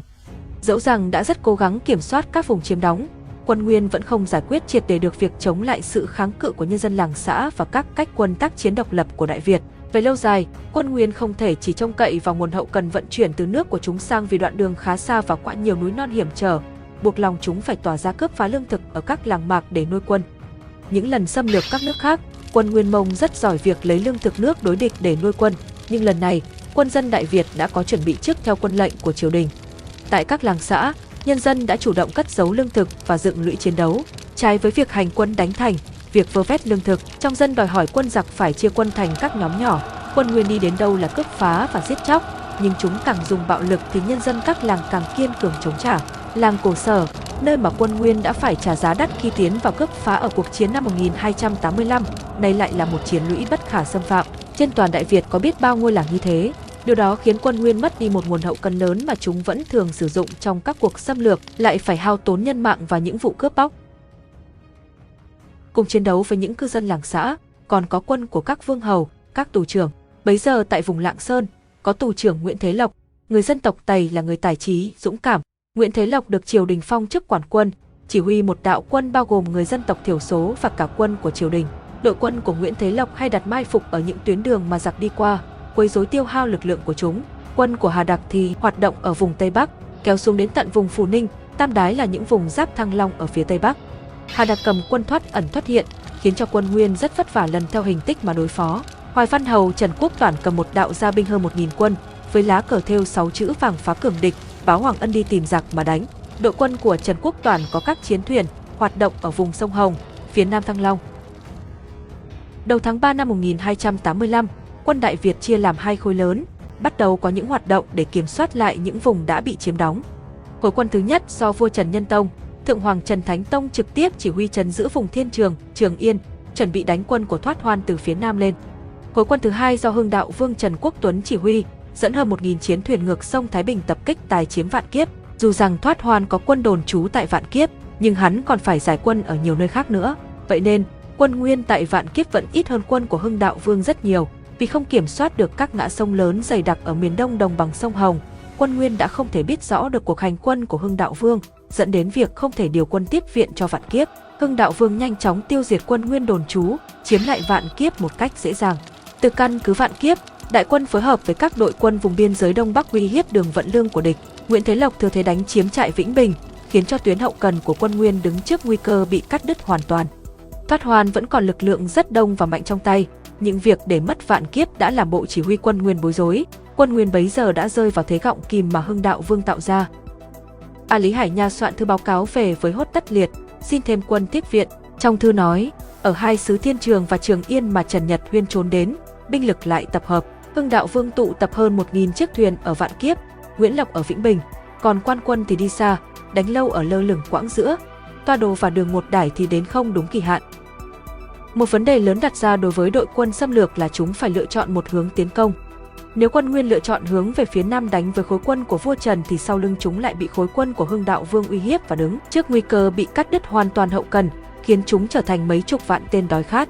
Nếu chúng hướng về phía bắc để tấn công Hưng Đạo Vương ở Vạn Kiếp thì lại sợ quân của vua Trần từ phía nam đánh lên, đặc biệt là với lợi thế về sức cơ động của tàu thuyền, quân Đại Việt nắm quyền chủ động đánh hoặc rút, Thoát Hoan chỉ còn cách chia quân phòng giữ, chờ cho quân Đại Việt tấn công trước và chờ quân của Toa Đô từ phía nam tiến ra để phối hợp. Ngay từ đầu năm 1285, cuộc chiến Nguyên Mông, Đại Việt nổ ra, Toa Đô chia quân cho Diệp Hắc Mê thất đồn trú ở phía bắc Chiêm Thành, còn hắn dẫn phần nhiều hơn quân lính tiến vào lãnh thổ phía nam Đại Việt, tạo thành gọng kìm phối hợp với Thoát Hoan và Á Lý Hải Nha ở phía bắc. Quân của Toa Đô tuy mỏi mệt, đói khát lâu ngày ở Chiêm Thành nhưng chúng ước chừng vẫn còn đông đến hơn 8 vạn quân và hàng trăm chiến thuyền kéo ra phía Bắc. Ngay từ đầu cuộc chiến, triều đình nhà Trần đã không coi nhẹ mặt trận phía Nam. Tại các châu Hoan Châu Diễn, vẫn có hàng vạn quân đóng giữ, dưới quyền điều động của tĩnh quốc đại vương Trần Quốc Khang, quân Đại Việt dồn trọng tâm phòng ngự vào các lộ Thanh Hóa, Diễn Châu, Nghệ An. Còn lại, những vùng cực Nam Đại Việt như Minh Linh, Bố Chính, Thuận Hóa hầu như bất khả thi trong việc phòng giữ nên chỉ có một số ít quân lực được bố trí.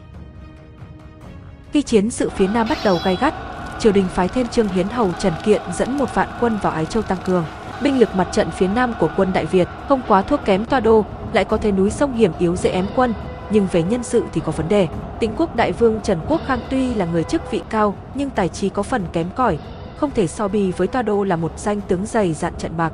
Trương Hiến Hầu Trần Kiện, con trai của Trần Quốc Khang là người am hiểu binh thư, nhưng tâm địa nhỏ nhen, thiếu chí khí. Người này trước vì hiểm khích riêng, không chịu theo lệnh vua triệu tập vương triều để phân công nhiệm vụ chống giặc.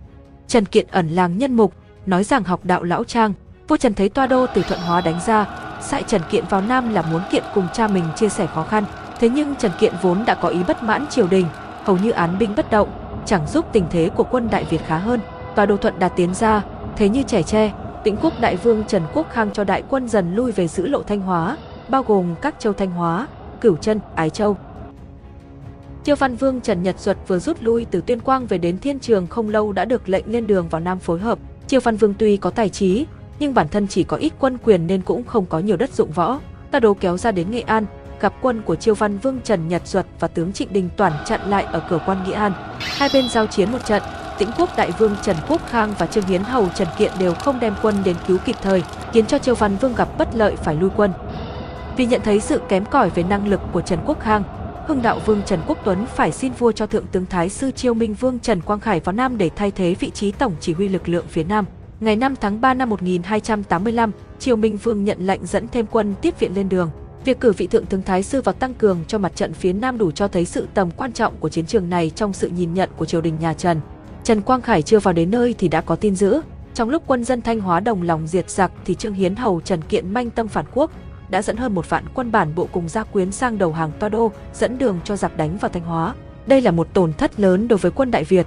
Quân Nguyên tiến đến địa phận Hương Yên Duyên, Quảng Sương, Thanh Hóa ngày nay, gặp phải đại toát Lê Mạnh dẫn binh lính và dân quân kiên cường chống trả, đẩy lui được tiên phong địch. Lê Mạnh dẫn quân dân truy kích giặc đến tận bến cổ bút. Ngay sau đó, với quân lực đông đảo hơn nhiều lần, Toa Đô liền tổ chức một cuộc tấn công mới, với sự tiếp tay chỉ điểm của Trần Kiện khiến cho Lê Mạnh phải rút lui. Quân Nguyên đốt phá tan tác Hương Yên Duyên để trả thù. Ngày 9 tháng 3 năm 1285, quân Nguyên tiến đến cầu Bố Vệ, vùng cầu Bố ngày nay. Tướng Nguyên là Giảo Kỳ chỉ huy quân bơi giỏi lội qua sông tấn công quân ta. Tướng Đại Việt trấn giữ cửa ải là Đinh Sa, Nguyễn Tất Thông tử trận. Tòa đầu đường hùng hồ đánh chiếm các nơi ở Thanh Hóa thì Chiêu Minh Vương Trần Quang Khải đến nơi. Quân Đại Việt bấy giờ trước sau cộng lại đã ngót 10 vạn quân, đông hơn quân của Toa Đô vốn đã hao hụt một phần qua nhiều trận chiến.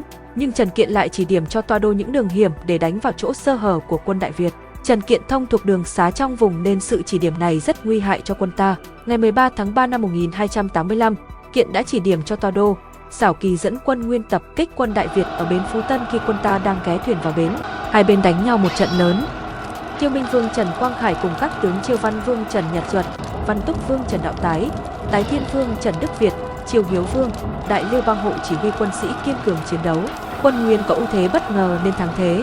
Quân Đại Việt chịu một số tổn thất, Triều Hiếu Vương và Đại Liêu Bang hộ tử trận. Trần Quang Khải vẫn theo tinh thần trung từ, đầu cuộc chiến là không đánh dốc túi với địch. Thấy quân ta rơi vào thế bất lợi, ngài đành hạ lệnh cho toàn quân rút lui. Nhờ sự nhanh trí của Trần Quang Khải mà quân ta không bị tổn thất quá lớn trong cuộc chiến. Tuy nhiên, quân Đại Việt ở mặt trận phía Nam đã không hoàn thành nhiệm vụ cản đường giặc tiến ra. Toa đô đánh thắng được Chiêu Minh Vương Trần Quang Khải ở trận Phú Tân, thông đường tiến thẳng ra Bắc hội quân với thoát hoan. Nhiều quan lại người Tống sang nương nhờ Đại Việt, trước kia, nay lại theo hàng Toa đô, cùng với một số quan lại và gia quyến cũng theo hàng giặc, cả thảy hơn 400 người. Chiêu Minh Vương Trần Quang Khải thất thế ém quân ở ven biển, chiến các nơi hiểm yếu chờ thời cơ. Còn bản thân Chiêu Minh Vương đem một phần lực lượng quay về thiên trường phối hợp với vua Trần và hưng đạo vương Trần Quốc Tuấn. Toa đô đánh thông đường ra Bắc nhưng đã cạn lương thực, không thể tiếp tục giàn co với quân Đại Việt ở Thanh Hóa mà tức tốc kéo ra hội quân với Thoát Hoan, hy vọng kiếm lương ăn từ khối quân của Thoát Hoan sau chuỗi ngày gian khổ, đói khát ở Chiêm Thành và phía Nam Đại Việt. Trong khi Trần Quang Khải giao chiến với Toa Đô ở vùng Thanh Hóa thì ở vùng đồng bằng sông Hồng, vua Trần giáo giết chuẩn bị phản công nhằm vào khối quân của Thoát Hoan. Phát hiện sự chuyển quân của vua Trần, Thoát Hoan lập tức dồn quân để đối phó. Quân Đại Việt đánh quân Nguyên từ Thiên Trường đến Thiên Mạc thì đụng trận lớn với quân Nguyên ở khúc sông Đại Hoàng nay thuộc Lý Nhân, Hà Nam vào ngày 10 tháng 3 năm 1285. Quân Nguyên còn mạnh và đang mong chờ đánh một trận lớn với quân đội chủ lực nhà Trần, vì vậy mà chúng đánh rất hăng. Quân Đại Việt gặp bất lợi, vua Trần Nhân Tông lại phải hạ lệnh rút lui về Thiên Trường để tránh tổn thất lớn. Hưng Đạo Vương đang đóng quân ở Vạn Kiếp thì hay tin vua Trần thất thế ở Đại Hoàng, bèn gấp rút bỏ Vạn Kiếp mà dẫn quân về Thiên Trường tiếp ứng. Thoát Hoan lần này rất sợ vồ hụt vua Trần như lần trước. Hắn điều động toàn lực tổ chức một cuộc càn quét, truy đuổi vào khắp các vùng ven biển phía đông. Tòa đô lúc này cũng từ Nam tiến ra hội quân, đóng ở Trường Yên, có thêm những lực lượng thủy quân tinh nhuệ từ cánh quân của Toa đô, Thoát Hoan càng có thêm nhiều sức mạnh. Quân Nguyên gom phần lớn lực lượng tổ chức một cuộc tấn công tổng lực vào thiên trường, hòng phá nát căn cứ địa của quân Đại Việt, bắt giết vua và thượng hoàng.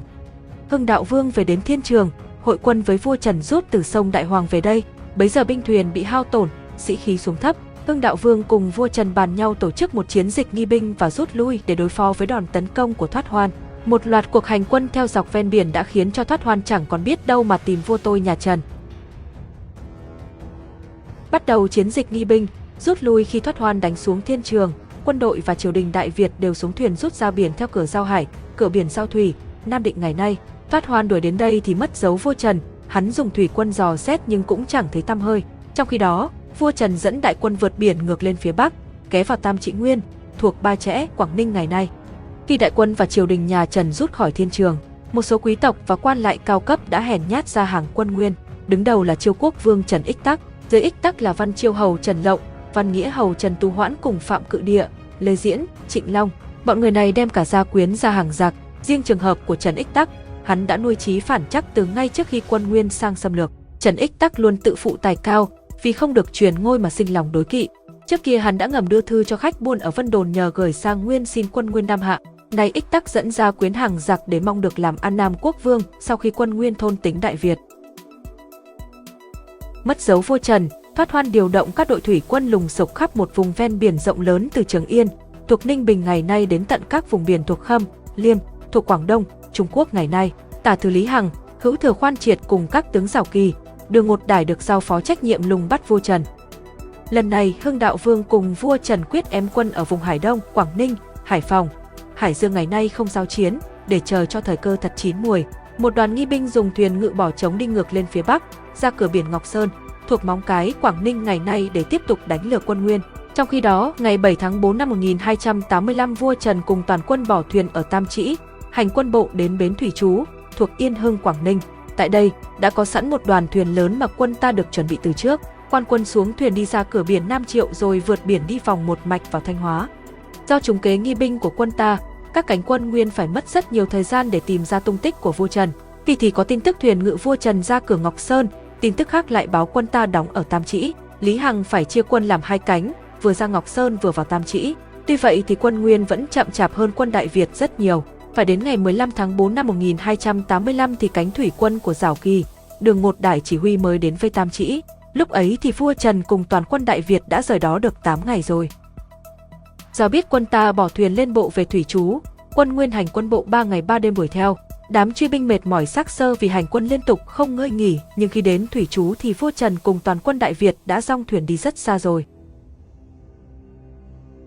Sau những cuộc truy đuổi rầm rộ ở vùng ven biển phía đông bắc Đại Việt, quân Nguyên một lần nữa vồ hụt vào khoảng trống.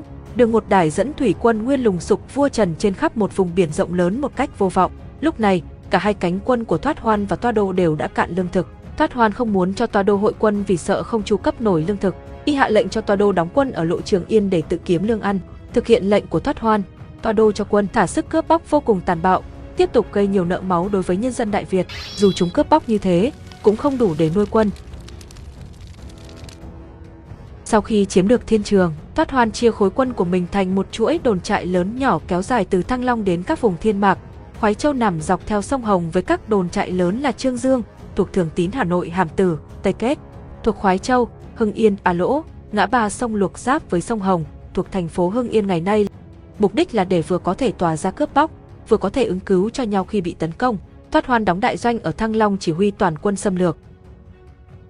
Vài ngày sau khi vua Trần đem quân vào Thanh Hóa rồi, Toa Đô mới sao biết được tung tích quân Đại Việt, y bèn báo lên chủ soái Thoát Hoan, nắm được tin tức, Thoát Hoan phái ôm mã nhi đem 60 chiến thuyền, 1.300 quân thủy phối hợp cùng khối quân của Toa Đô quay trở lại Thanh Hóa để tấn công quân Đại Việt. Lúc này quân của Toa Đô đã hết sức suy kiệt, chán nản vì thiếu thốn lương thực và những chặng đường hành quân dài ngày, khổ sở. Binh lính ở trường Yên Gạch kéo xuống Thanh Hóa.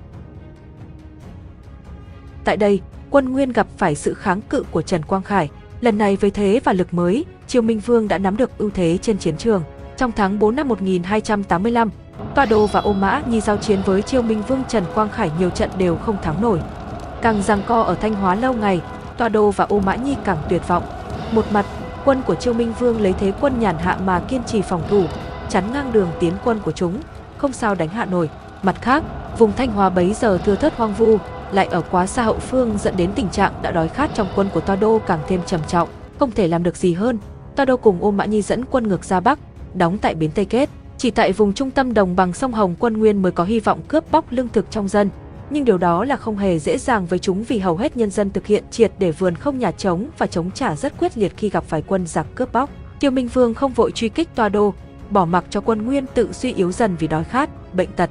Bấy giờ đại quân nhà Trần đóng ở Thanh Hóa, có quân của thượng tướng, Triều Minh Vương Trần Quang Khải chắn giữ đường như một tấm khiên không thể công phá. Toàn quân Đại Việt an tâm nghỉ ngơi dưỡng sức. Trái lại, quân Nguyên càng ở lâu ngày trên đất Đại Việt, càng chịu khổ sở do thiếu thốn hậu cần và không hợp thủy thổ. Nắng mưa mùa hè đổ xuống khiến cho những quân Nguyên ngã bệnh hàng loạt. Thêm vào đó là những trận lụt tràn vào doanh trại, làm cho chiến cụ quân Nguyên bị hư hại và làm lây lan dịch bệnh. Tình trạng này kéo dài đến cuối tháng 4, đầu tháng 5 năm 1285, khiến cho đạo hùng binh của Thoát Hoan trở thành một đám quân sĩ ông đói bệnh hoạn. Chẳng cần phải đánh lớn, hưng đạo Vương Trần Quốc Tuấn đã mượn sức trời để làm suy yếu quân địch, thừa thế quân địch xuống sức, các toán dân quân làng xã, các đạo quân người thiểu số càng ra sức ngày đêm tập kích quân Nguyên, địch hầu như mất đi khả năng tổ chức những cuộc hành quân tấn công quy mô lớn như thời gian đầu cuộc chiến mà phải căng sức kiểm soát vùng chiếm đóng, bảo vệ tuyến hậu cần, liên lạc. Xét thấy thời cơ đã đến, triều đình nhà Trần bàn nhau tổ chức một cuộc tổng tấn công quyết định. Cuối tháng 5 năm 1282, quân Đại Việt ào ào tiến ra Bắc, bắt đầu chiến dịch tổng phản công. Quân ta chia làm hai khối lớn, khối quân phía đông do đích thân Hưng Đạo Vương Trần Quốc Tuấn đốc xuất quân thủy vượt biển quay trở lại vùng Thiên Trường, Trường Yên, lên lỏi vào các nhánh sông lớn nhằm đánh vào những bộ phận diệu dã nhất của tập đoàn quân dưới trướng Toa Đô. Mục đích là để giành lại vùng đất căn cơ của Hoàng tộc Trần, tạo thế đứng chân cho toàn quân Đại Việt tiện bề tiến thủ. Từ Thiên Trường, quân Đại Việt có thể theo các con sông lớn tiến nhanh ra Bắc bao vây quân Nguyên từ hướng đông, cắt đứt đường lui của địch khi chúng thua trận. Còn nếu gặp bất lợi trong chiến dịch, quân Đại Việt có thể lui về tiếp tục giữ Thiên Trường, Trường Yên. Dưới trướng Hưng Đạo Vương là các con trai của ngài gồm Hưng Vũ Vương Trần Quốc Nghiễn, Hưng Nhượng Vương Trần Quốc Tảng, Hưng Chí Vương Trần Quốc Hiện, Hưng Hiển Vương Trần Quốc Uy. Họ đều là những người tài tuấn. Ngoài ra còn có các gia tướng Phạm Ngũ Lão, Yết Kiêu, Giá Tượng, Cao Mang, Đại Hành là những người luôn sát cánh với chủ công của mình từ đầu cuộc chiến. Khối quân phía Tây dưới quyền chỉ huy của Chiêu Minh Vương Trần Quang Khải và vua Trần Nhân Tông, Thượng Hoàng Trần Thánh Tông chia đường thủy bộ nhằm thẳng vào các đồn trại lớn dọc sông Hồng, nằm gần kinh thành Thăng Long.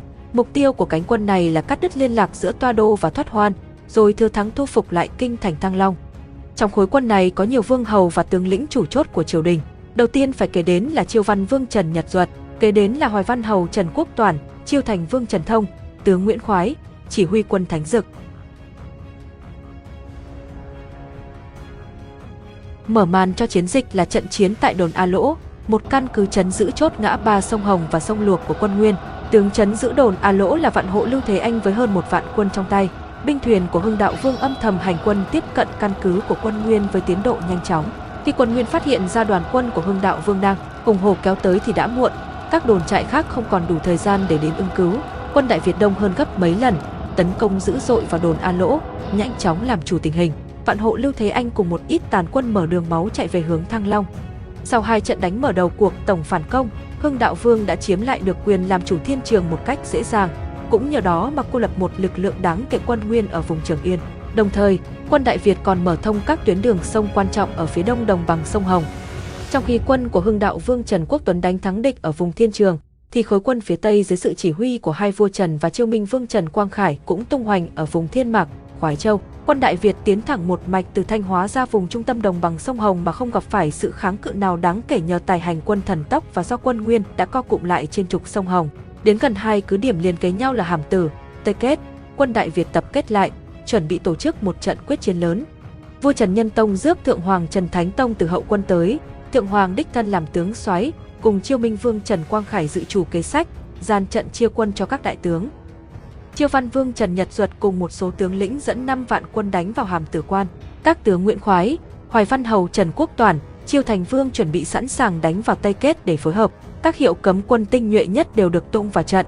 Đó là những tinh hoa của toàn quân Đại Việt, là những mũi giáo sắc bén nhất mà vua Trần đã dành riêng cho những trận đại chiến mang tính chất sống còn. Về phía quân Nguyên, binh lính đóng ở Hàm Tử, Tây Kết có quân của Toa Đô và cả quân của Thoát Hoan phái tới. Quân Nguyên nằm dưới sự chỉ huy của các tướng Toa Đô, Giảo Kỳ, Đường Một Đài, Ô Mã Nhi. Tại đây quân Nguyên bố trí nhiều thủy quân để chấn giữ. Hiển nhiên hai cụm cứ điểm này rất vững mạnh vì có quân đông tướng giỏi, có sự kết hợp giữa thủy và bộ. Hai cứ điểm nằm kề nhau khá tiện lợi cho việc ứng cứu hoặc rút lui. Tuy nhiên, nhuệ khí và thể chất quân Nguyên đã suy giảm nhiều, không thể so bì với lúc ban đầu mới tiến sang nữa. Quân Đại Việt đem binh thuyền đánh vào hàm tử quan, nhanh chóng làm chủ tuyến sông và cho quân đổ bộ ngoặt. Hai bên đánh nhau dữ dội, Tòa Đồ đang ở bến Tây Kết, thân điều động binh thuyền sang ứng cứu hàm tử. Quân Tòa Đồ cũng đổ bộ lên bờ, xông vào giáp chiến với quân ta. Lúc này Chiêu Văn Vương Trần Nhật Duật tung đội kỵ xạ người Tống của mình vào trận. Đội quân này dưới sự chỉ huy của Triệu Trung, gia tướng của Chiêu Văn Vương, Triệu Trung và binh lính người Tống trước kia khi nước Tống bị diệt đã chạy sang quy phụ Đại Việt, được Chiêu Văn Vương thu nhận. Chiêu Văn Vương cho quân của Triệu Trung ăn mặc trang phục của quân Tống để đánh trận. Trước khi vào trận, Thượng Hoàng Trần Thánh Tông đã cẩn thận dặn dò toàn quân, đấy là quân thát của Chiêu Văn Vương đấy, nên nhận cho kỹ chúng. Vì lúc này nước Tống không còn nên Thánh Tông gọi là quân thát, chỉ người phương Bắc. Việc cho quân ăn mặc theo kiểu quân Tống là mưu cao của Chiêu Văn Vương, vừa khích lệ tinh thần báo thù của bọn Triệu Trung, vừa có tác dụng uy hiếp tinh thần quân Nguyên. Hiệu quả của mưu kế này đã thành công vượt cả mong đợi.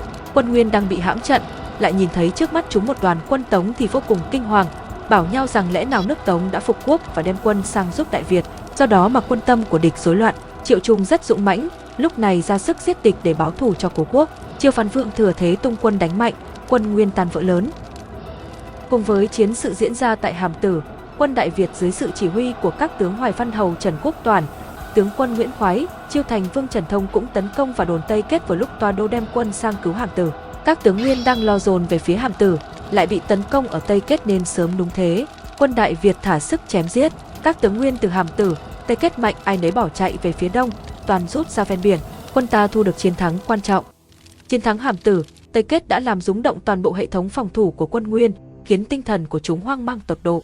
Quân Nguyên bấy giờ tàn mát tại Thiên Trường, Thiên Mạc, Trường Yên vẫn còn đông nhưng hầu như đã như cá nằm trên thớt, hoàn toàn mất phương hướng do bị cô lập với chỉ huy và hậu cần. Quân của Thoát Hoan đóng tại Thăng Long cũng đã khiếp vía và bị uy hiếp dữ dội do mất đi những lá chắn ở hạ lưu sông Hồng.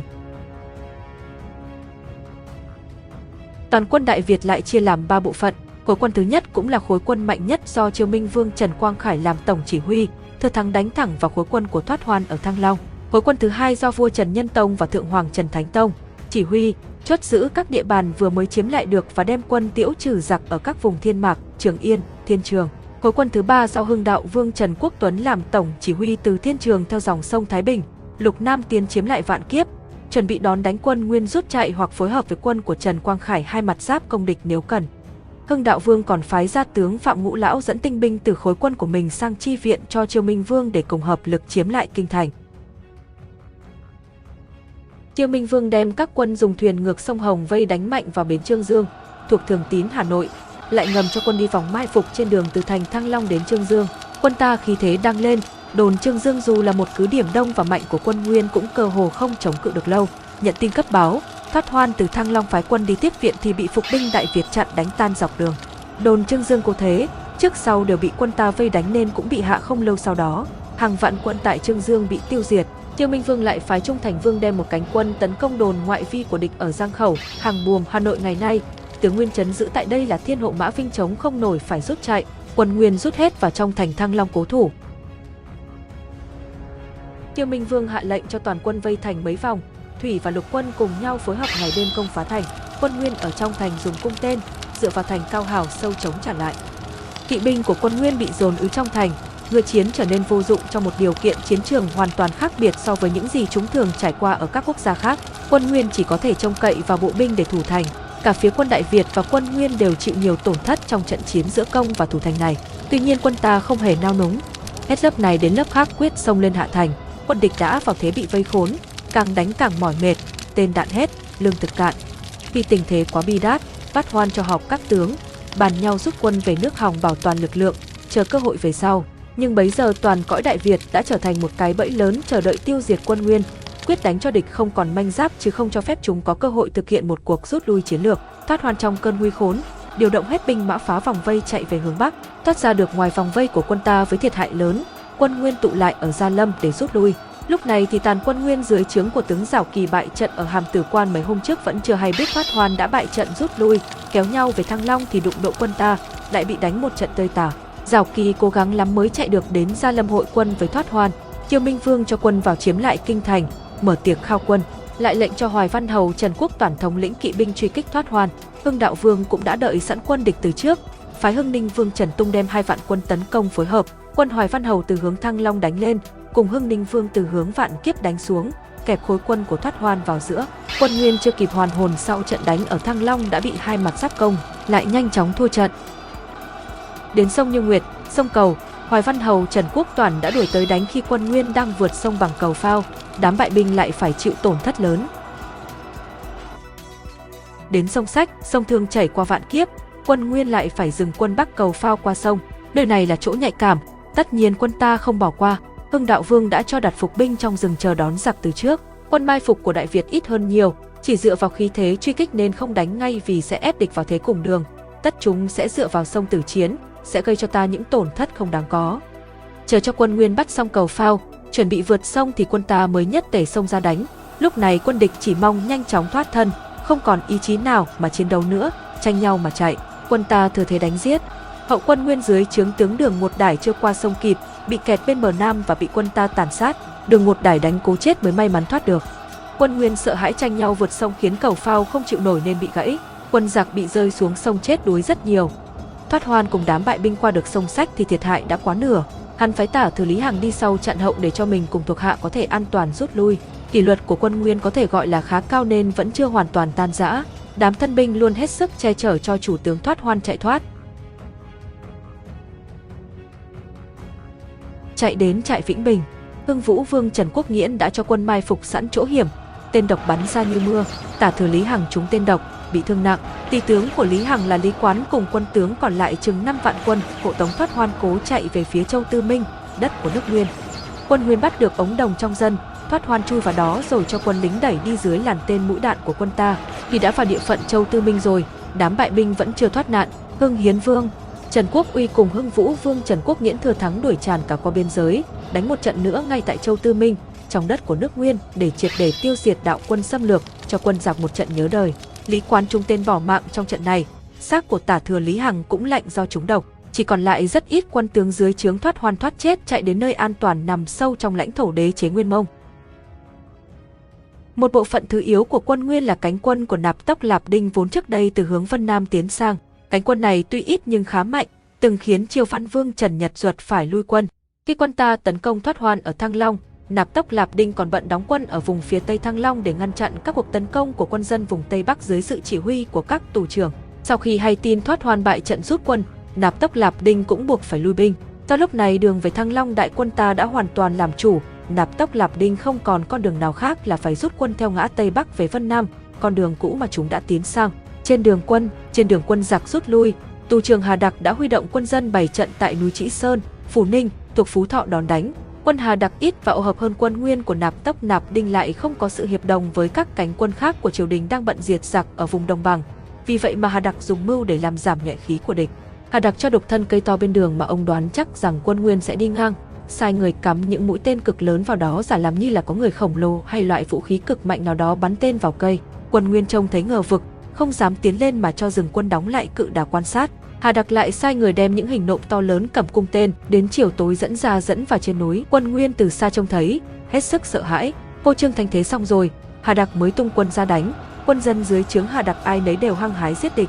Quân Nguyên đã khiếp phía từ trước, bị sức tấn công mạnh của quân ta thì nhanh chóng rút chạy về Vân Nam. Hà Đặc thừa thấy truy kích không ngừng nghỉ, quân Nguyên chết rất nhiều, cắm đầu chạy về Vân Nam. Khối quân của Toa Đô vẫn còn một bộ phận khá đông đóng ở Trường Yên. Quân Nguyên ở đây hầu như đã đứng ngoài vòng chiến kể từ khi quân Đại Việt Bắc tiến vì các hướng hành quân của quân ta đã chủ động bí mật chia làm hai cánh đi phòng tránh vùng kiểm soát của địch tại Trường Yên, một cánh đánh thẳng vào vùng Thiên Mạc, một cánh đánh vào Thiên Trường trong thời gian chớp nhoáng. Quân địch ở Trường Yên khi phát hiện ra quân ta thì chiến sự ở Thiên Mạc với trận Hàm Tử, Tây Kết đã định xong, vùng Thiên Trường cũng đã bị quân ta kiểm soát, do đó mà các doanh của địch ở Trường Yên hoàn toàn bị cô lập, không thể hiệp đồng với các khối quân nguyên khác. Ngày 7 tháng 6 năm 1285, vua Trần Nhân Tông cùng Thượng Hoàng Trần Thánh Tông đem binh thuyền đánh vào Trường Yên. Quân địch ở đây đói khát lâu dài, sức lực vốn đã vô cùng suy yếu. Quân ta với thế thắng, nhanh chóng làm chủ tình hình. Quân Đại Việt thả sức tàn sát quân Nguyên, chém đầu cắt tai giặc để dâng công nhiều không kể xiết. Hầu như toàn quân địch ở Trường Yên bị diệt gọn. Lại nói về Toa Đô, sau khi đại bại ở Hàm Tử Quan thì chạy ra ven biển trốn tránh, đóng ở cửa biển Thiên Trường, kiếm lương ăn và thu nhặt tàn quân. Vùng Thiên Trường là vùng mà Hưng Đạo Vương không lâu trước đó đã đánh tan quân Nguyên và đi qua để tiến về Vạn Kiếp. Giao binh lực của Đại Việt ở vùng này chỉ tập trung bố trí giữ các tuyến sông chính chứ không đủ binh lực giữ ngoài ven biển, nên tòa đồ có điều kiện đóng lại ở cửa biển để sốc lại đội ngũ. Tàn binh bại tướng của quân Nguyên ở các lộ đông nam đồng bằng sông Hồng tụ về với tòa Đô. Giữa tháng 6 năm 1285, tòa Đô cùng Ô Mã Nhi dẫn quân liều lĩnh, ngược sông Hồng, hy vọng sẽ có thể phối hợp với Thoát Hoan ở Thăng Long. Tòa Đô không hề hay biết rằng Phát Hoan đã thua trận chạy dài về nước. Hai tin Toa Đô ngược ra Bắc, vua Trần Nhân Tông sai quân chuẩn bị trận địa ở bến Tây Kết, còn vua đóng quân ở bến Đại mang bộ vùng Thiên Mạc để tập kết binh lực. Quân Đại Việt thuộc khối quân của Hưng Đạo Vương Trần Quốc Tuấn lại chia thành các nhóm nhỏ tập kích tiêu hao quân nguyên trên đường từ Thiên Trường đến Thiên Mạc để phối hợp với vua và thượng hoàng. Quân của Toa Đô cùng cực lâu ngày, nay lại tiếp tục bị hành xác. Tổng binh giặc là Trương Hiền không chịu nổi sự uy hiếp của quân ta, đã đơn phương dẫn quân đi trước đầu hàng, được vua Trần thu nhận. Ngày 24 tháng 6 năm 1285, đoàn thuyền của Toa Đô tiến đến bến Tây Kết, vua Trần điều động thủy quân chặn đánh. Quân của Toa Đô tinh thần và thể chất đều suy nhược, mà ta lại dùng quân no đánh quân đói nên đã nhanh chóng chiếm thế thượng phong. Toa Đô thất thế nhưng vẫn liều chết chống trả, rốt cuộc bị quân Đại Việt chém chết tại trận. Quân Nguyên tan rã, chạy trốn trong vô vọng, quân Đại Việt truy kích, chém giết địch nhiều không kể xiết, bắt sống đến hơn 5 vạn tù binh. Ô Mã Nhi cùng Lưu Khuê dùng thuyền con trèo đi trốn ra biển, may mắn thoát chết. Như vậy là sau quãng thời gian chừng nửa năm dòng chiến đấu dũng cảm, quân dân Đại Việt đã quét sạch hơn 50 vạn quân Nguyên Mông xâm lược khỏi bờ cõi, bảo vệ được nền độc lập của đất nước.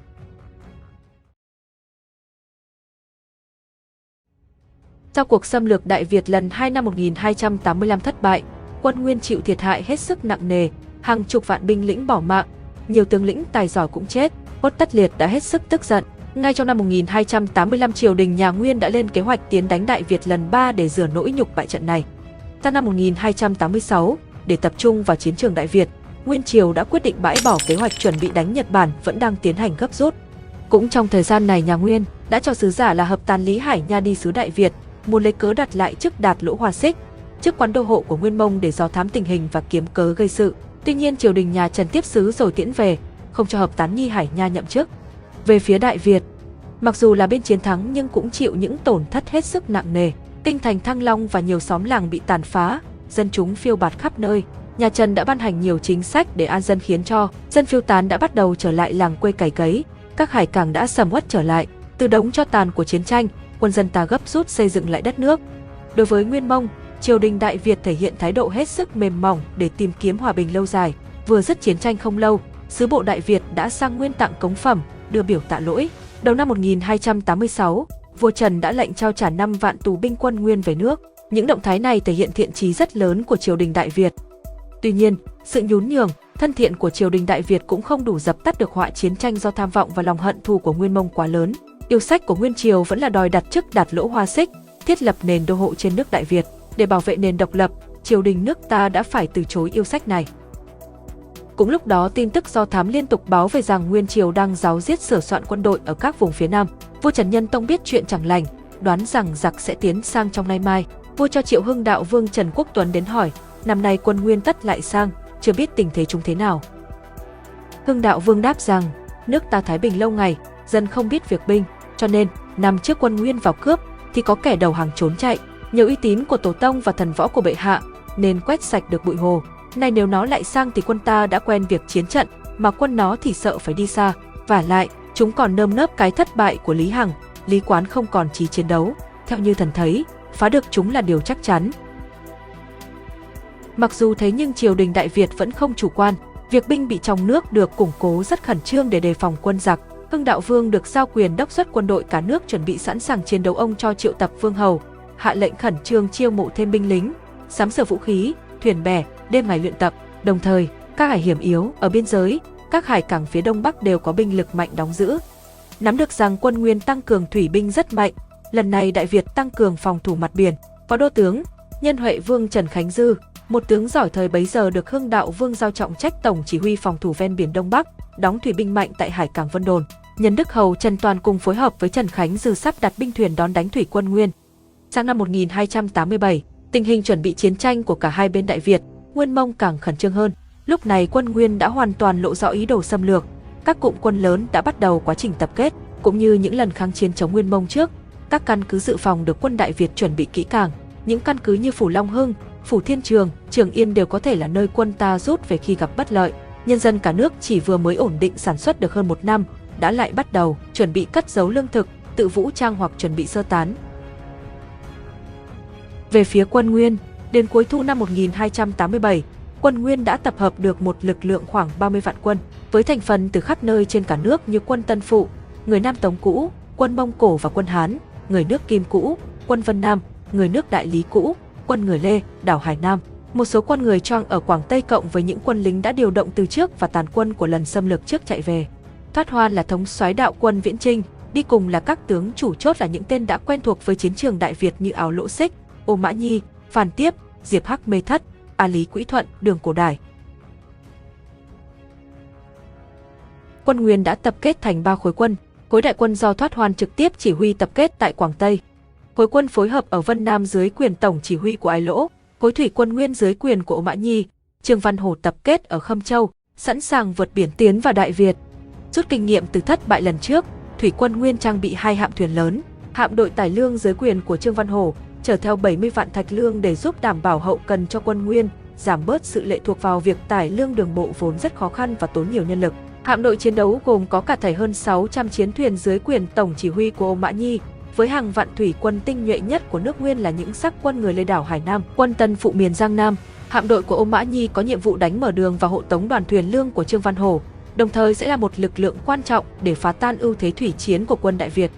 Ngoài lực lượng quân đội hùng hậu thì còn có đám hàng thần được hốt đắt liệt dựng lên thành một triều đình bù nhìn để dễ bề dụ hàng quân dân nước ta. Trần Ích Tắc được vua Nguyên Phong làm An Nam quốc vương, Trần Tu Hoãn làm phụ nghĩa công, còn trưởng Ích Tắc là Trần Bá Ý, được phong An phủ sứ lộ Đà Giang.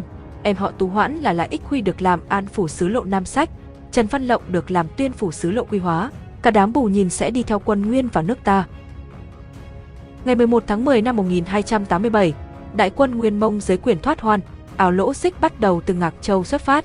Ngày 25 tháng 12 năm 1287, quân Nguyên tiến đến biên giới, quân biên phòng của Đại Việt đã đụng trận với tiền quân Nguyên Mông rồi nhanh chóng rút lui. Quân Nguyên liền đồng loạt vượt biên giới, tiến đến Lộc Châu vào ngày 29 tháng 12 năm 1287.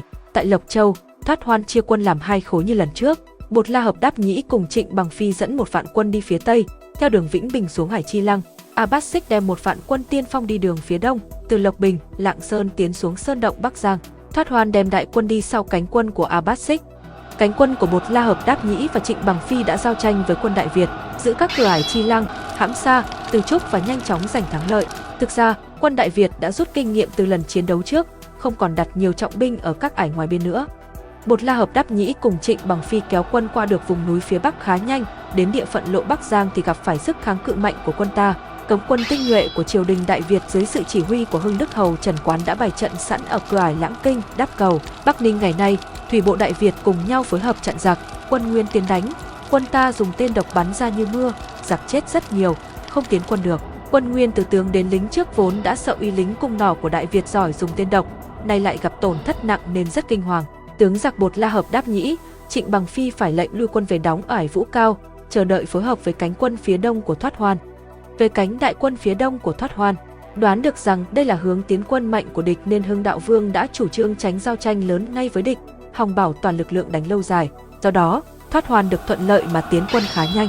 Abbas đi tiên phong, Thoát Hoan đi phía sau, vượt qua các ải Nữ Nhi, Khả Ly, quân Nguyên đi một mạch từ Lộc Bình đến gần Vạn Kiếp trong 4 ngày. Tại đây, quân địch bắt gặp trước mặt là trận tuyến với đông đảo quân Đại Việt do Hưng Đạo Vương Trần Quốc Tuấn chỉ huy, lưng tựa vào sông, lấy núi phản lại làm đồn quan sát. Phát Hoan đã có những kinh nghiệm xương máu từ lần thất bại trước nên lần này hắn không coi việc chiếm kinh thành Thăng Long làm nhiệm vụ trọng tâm nữa. Toát Hoan coi vạn kiếp mới là địa bàn chiến lược, từ đó có thể kiểm soát những vùng quan trọng để phá thế trận của Đại Việt. Toát Hoan biết rút kinh nghiệm từ thất bại thì Hưng Đạo Vương càng biết tìm phương cách mới để chiến thắng. Thế trận của quân ta cũng thay đổi hoàn toàn so với lần trước. Tại vạn kiếp lần này, không còn là thế trận phòng thủ chặt chẽ với quy mô lớn của quân Đại Việt nữa mà thay vào đó là thế trận linh hoạt, dễ bề tiến thoái với binh thuyền luôn sẵn sàng chờ quân rút lui theo các hướng. Tuy vậy, Hưng Đạo Vương vẫn cho quân bày trận rất đông đảo, làm như là sẵn sàng đánh lớn với Thoát Hoan, cốt là buộc Thoát Hoan phải dừng bước hội quân. Thoát Hoan muốn tung quân đánh lớn, sai điều cánh quân của Trịnh Bằng Phi và Bột La hợp đáp nhị đến hội, đồng thời chờ đợi thủy quân của Ô Mã Nhi kéo đến. Nói về cánh thủy quân Nguyên Mông, ngày 17 tháng 12 năm 1287, thủy quân Nguyên từ Khâm Châu xuất phát, thủy quân Nguyên lại chia làm hai, hạm đội đi đầu mở đường do Ôm Mã Nhi dẫn đầu, Trương Văn Hổ dẫn hạm đội tải lương đi sau cùng. Ngày 20 tháng 12, quân địch tiến vào vùng biển Vạn Ninh, Móng Cái. Quân Đại Việt do Nhân Đức Hầu Trần Toàn chỉ huy đặt phục binh ở Đa Mỗ đợi giặc. Thuyền quân Nguyên đến cửa Ngọc Sơn thì gặp thủy quân ta chặn đánh. Do lực lượng quá chênh lệch, quân ta không thể cản được bước tiến của giặc. Phần lớn thủy quân Nguyên vượt qua được chốt phòng thủ đầu tiên của Đại Việt. Nhân Đức Hầu Trần Toàn thấy thủy quân Nguyên đông và mạnh, biết không thể chặn đường tiến của giặc nên kiên nhẫn chờ đợi đánh tiêu hao. Khi quân Nguyên tiến qua trận địa gần hết, Trần Toàn mới cho quân mai phục đem thuyền ra đánh vào các hạm thuyền đi sau cùng của giặc, đánh giết được rất nhiều quân Nguyên, thu được thuyền bè, ngựa chiến, tù binh. Trần Toàn dù lập được quân công nhưng thủy quân Nguyên vẫn còn rất đông và mạnh.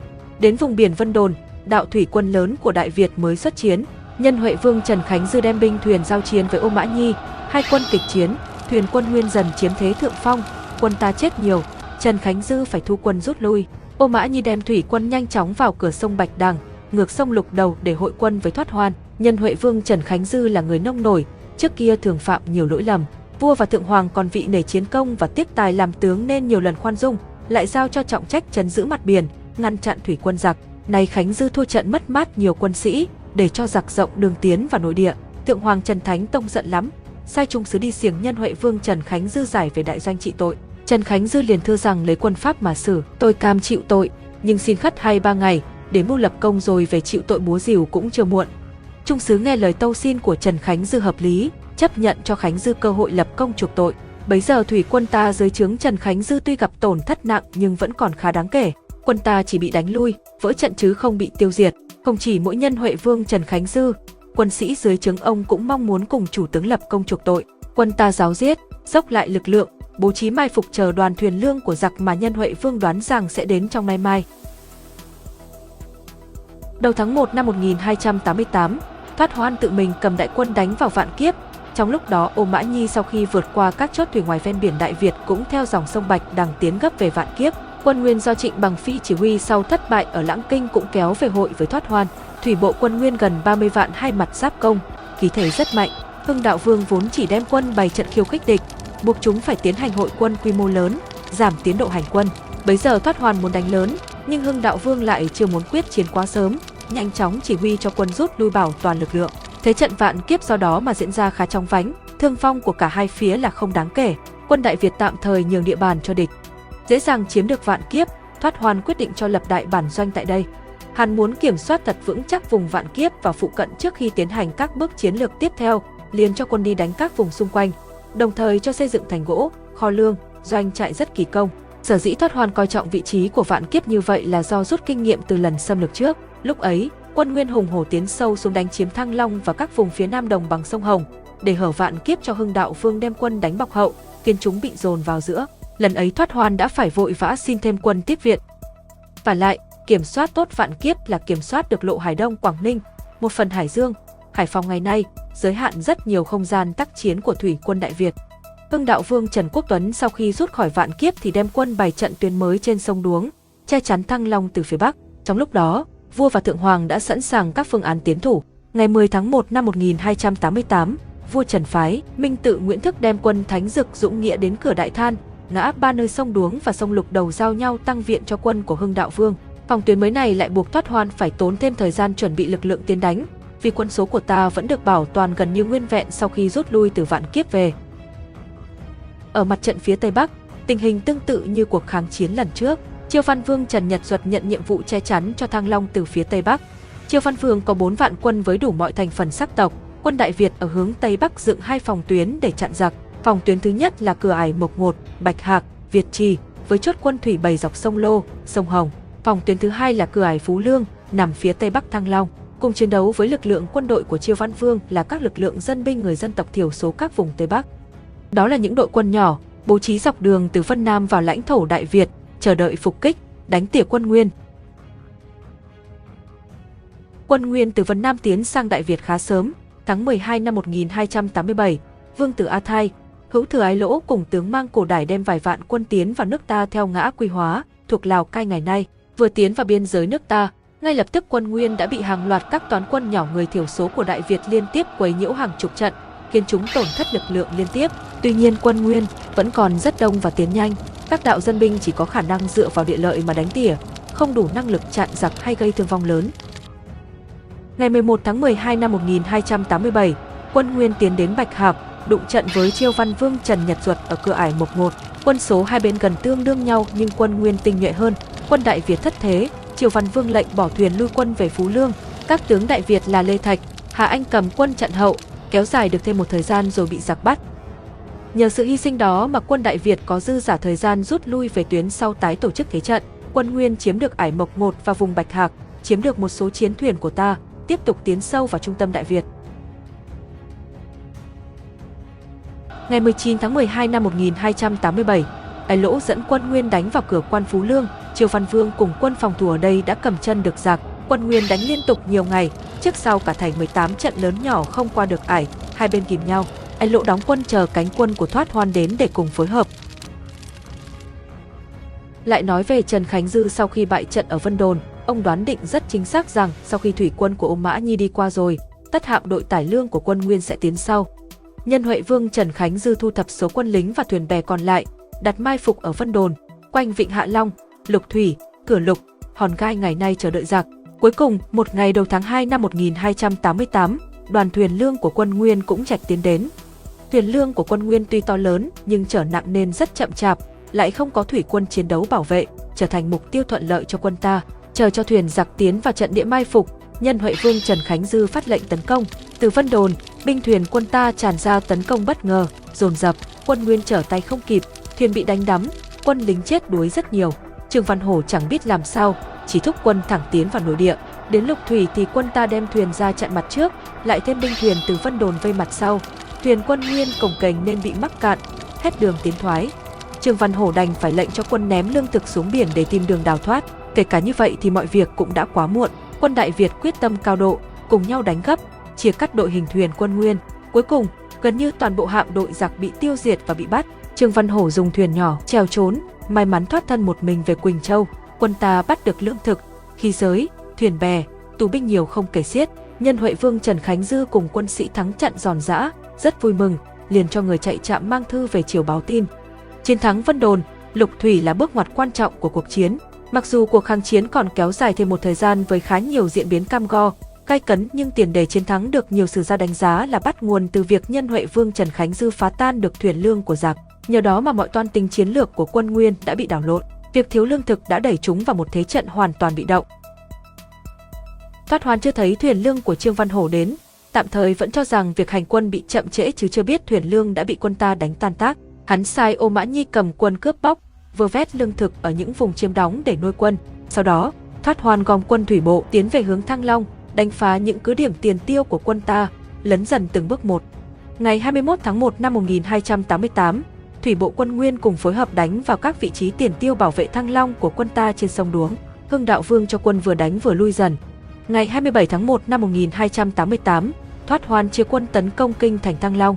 Ô Mã Nhi làm tiên phong cánh thủy quân, A Bát Xích làm tiên phong cánh bộ binh, Phan Tiết chỉ huy thủy quân hộ tống đại quân của Thoát Hoan tiến sau làm hậu viện. Vì thế quân Nguyên rất mạnh, hành quân rất quy củ. Hưng Đạo Vương chia quân đánh cầm chân quân Nguyên, lại đặt mai phục ở nhiều nơi để đánh tỉa lực lượng giặc. Trong khi đó, việc chuẩn bị sơ tán quân dân khỏi Thăng Long đã sẵn sàng. Ngày 30 tháng 1 năm 1288, tiên phong thủy quân Nguyên chạm trán với quân Đại Việt do Minh Tự Nguyễn Thức chỉ huy tại cửa Đại Than. Quân ta đánh bại được tiên phong của giặc, Nguyễn Thức cho quân rút lui ngay sau đó theo kế hoạch đã định trước. Quân Nguyên vẫn còn rất đông, sốc lại lực lượng tiến đến gần Gia Lâm. Quân Đại Việt mai phục từ trước đổ ra đánh một hồi rồi lại rút lui. Thuyền quân Nguyên đuổi theo một quãng rồi thôi. Thoát hoan kéo tới Gia Lâm, dừng quân đóng trại, chỉnh đốn lực lượng chuẩn bị vượt sông công phá thành Thăng Long. Ngày 2 tháng 2 năm 1288, Thoát hoan từ Gia Lâm tung quân vượt sông công phá Thăng Long. Đại quân ta đã rút khỏi đây cùng với hoàng thất và nhân dân, chỉ còn một số quân sĩ cảm tử quân ở lại, thủ thành để dựa vào thành trì cố gắng gây cho địch nhiều tổn thất nhất có thể. Do vậy, Thoát Hoan nhanh chóng chiếm được Thăng Long, quân ta các đồn quanh Thăng Long cũng lần lượt rút lui. Cánh quân Nguyên ở Vân Nam tiến xuống nước ta từ hướng Tây Bắc dưới trường Ái Lỗ nhiều ngày bị cầm chân ở Ải Phú Lương, này mới có thể thuận lợi kéo quân đến hội sư với Thoát Hoan. Bấy giờ tại Châu Tư Minh triều đình Bù nhìn do Lê chắc dẫn đầu được 5.000 quân nguyên hộ tống bắt đầu tiến vào nước ta. Chúng nghĩ rằng Thoát Hoàn đã chiếm kinh thành Thăng Long thì chúng sẽ ung dung tiến về nước mà không hề biết rằng quân ta còn rất đông ở dài rác các vùng biên giới, dọc theo trục đường tiến quân của giặc làm nhiệm vụ đánh tập kích và quấy rối giặc. Cuối tháng 1 năm 1288, đám Việt gian cùng đoàn quân hộ tống do tỉnh đô sự hầu sư, Vạn Hộ Đạt, Thiên Hộ Tiên chỉ huy vượt qua biên giới, tiến vào địa phận Lạng Sơn, quân ta âm thầm tập hợp lực lượng bao gồm quân chính quy triều đình, thổ binh, dân binh các châu động đón lõng địch ở ải nội bàng. Ngày 1 tháng 2 năm 1288, quân địch tiến vào ải nội bàng quân ta trước sau trận đánh khiến cho 5.000 quân địch bị giết gần hết tỉnh đô sự hầu sư chết trong đám loạn quân. Lê Chắc thuộc đường nên dẫn bọn vạn hộ đạt, thiên hộ tiêu, cùng khoảng 60 kỵ binh còn sót lại đêm ngày chạy trốn về nước Nguyên. Vua Trần sau khi rút khỏi Thăng Long thì cho phần lớn quan quân và triều đình dòng thuyền rút thẳng về thiên trường. Dọc sông Hồng, quân Đại Việt bố trí hàng loạt cứ điểm phòng ngự để cắt đuôi quân Nguyên, thoát hoàn hạ được thành Thăng Long rồi, cùng Ô Mã Nhi thống lĩnh thủy quân giáo giết đuổi theo vua Trần. Abbas Xích tiến sau, chưa kịp vào thành Thăng Long đã nhận lệnh cho bộ quân tiến theo dọc sông Hồng về Nam để phối hợp. Truy binh quân Nguyên hai đạo thủy bộ hùng hổ đuổi theo vua Trần. Tại các căn cứ cảm Nam, phía Nam Thăng Long, Hàm Tử, thuộc Khoái Châu, Hưng Yên ngày nay quân ta đã bố trí hai chốt chặn hậu, tạo điều kiện cho vua Trần và đầu não triều đình rút lui. Toát Hoan cho rằng vua Trần ở cảm Nam, đích thân đem quân đánh vào đấy, lại lệnh cho Abbas Sích dẫn bộ binh đánh vào Hàm Tử. Vượt qua được cảm Nam và Hàm Tử, quân Nguyên tiếp tục đuổi xuống phía Nam thì gặp phải chốt chặn ở Hải Thị, Nã Ba Sông Luộc, ranh giới tỉnh Hưng Yên và Thái Bình ngày nay. Khi quân Nguyên vượt qua được Hải Thị thì đại quân và triều đình Đại Việt đã đi xa, thoát hoan, Ô Mã Nhi, Abbas Xích chia quân lùng sục, vùng thiên trường, thuộc Nam Định ngày nay, Long Hưng, Thái Bình ngày nay để tìm kiếm tung tích vua Trần. Không tìm thấy đầu não quân ta, Ô Mã Nhi tức tối sai quân tàn phá Chiêu Lăng, là lăng mộ vua Trần Thái Tông ở phủ Long Hưng, quân nguyên đảo bới, tìm mãi chẳng thấy quách của vua Trần Thái Tông, chỉ đập phá công trình rồi rút đi. Giặc vừa truy lùng vua Trần vừa cướp bóc, giết chóc khắp nơi, chúng đốt phá các đền trang, thái ấp, làng mạc dọc đường tiến quân, một giải giang sơn sơ xác. Thoát Hoan được tin vua Trần đóng ở cửa biển giao thủy ở Thiên Trường, bèn đem binh thuyền đuổi tới. Quân Nguyên đến đó thì hoàn toàn mất dấu vua Trần, bởi lúc này vua Trần Nhân Tông cùng thượng hoàng Trần Thánh Tông đã đem một hạm đội vào Thanh Hóa ẩn giấu hình tích. Còn thủy quân ta dưới trướng Hưng Đạo Vương Trần Quốc Tuấn thì tích cực hoạt động ở ven biển Đông Bắc, nhằm quấy rối, thu hút sự chú ý của giặc, cố gắng kiểm soát lại những vùng giặc đã chiếm đóng nhưng không đủ binh lực để giữ. Hưng Đạo Vương cho đóng thủy quân tại Tháp Sơn, Đồ Sơn, Hải Phòng. Từ căn cứ Tháp Sơn, Hưng Đạo Vương cho quân quần thảo một vùng biển rộng. Ngày 10 tháng 2 năm 1288, Ô Mã Nhi nhận lệnh của Thoát Hoan đem thủy quân đi đón thuyền lương của Trương Văn Hổ, vốn đã bị tiêu diệt từ trước nhưng giặc chưa hay biết, đến cửa biển Đại Bàng, cửa Văn Úc, Kiến An, Hải Phòng ngày nay thì gặp thủy quân Đại Việt dưới quyền chỉ huy của Hưng Đạo Vương dàn trận đón đánh. Quân ta có khoảng 1.000 chiến thuyền lớn nhỏ, chia làm nhiều nhánh quân, chú ý đánh tiêu hao địch rồi rút. Ô Mã Nhi gặp quân ta giản trận cũng xông vào ứng chiến. Các nhánh quân Đại Việt luân phiên tấn công hạm đội quân Nguyên từ nhiều hướng. Giao chiến hồi lâu, quân Nguyên chết đuối rất nhiều, mất hơn 300 chiến thuyền về tay quân Đại Việt, nhưng với lực lượng còn lại khá đông, Ô Mã Nhi cố gắng chỉ huy các chiến thuyền phá trận, đánh thêm một hồi, nhận thấy sức chiến đấu của địch còn mạnh nên quân ta giãn ra, tránh những thương vong chưa thực sự cần thiết. Ô Mã Nhi qua được cửa đại bàng, dẫn binh thuyền đến vùng biển Tháp Sơn thì lại gặp thủy quân của Hưng Đạo Vương chờ sẵn. Ô Mã Nhi cố sức đánh trả rất vất vả, rốt cuộc cũng vượt qua được.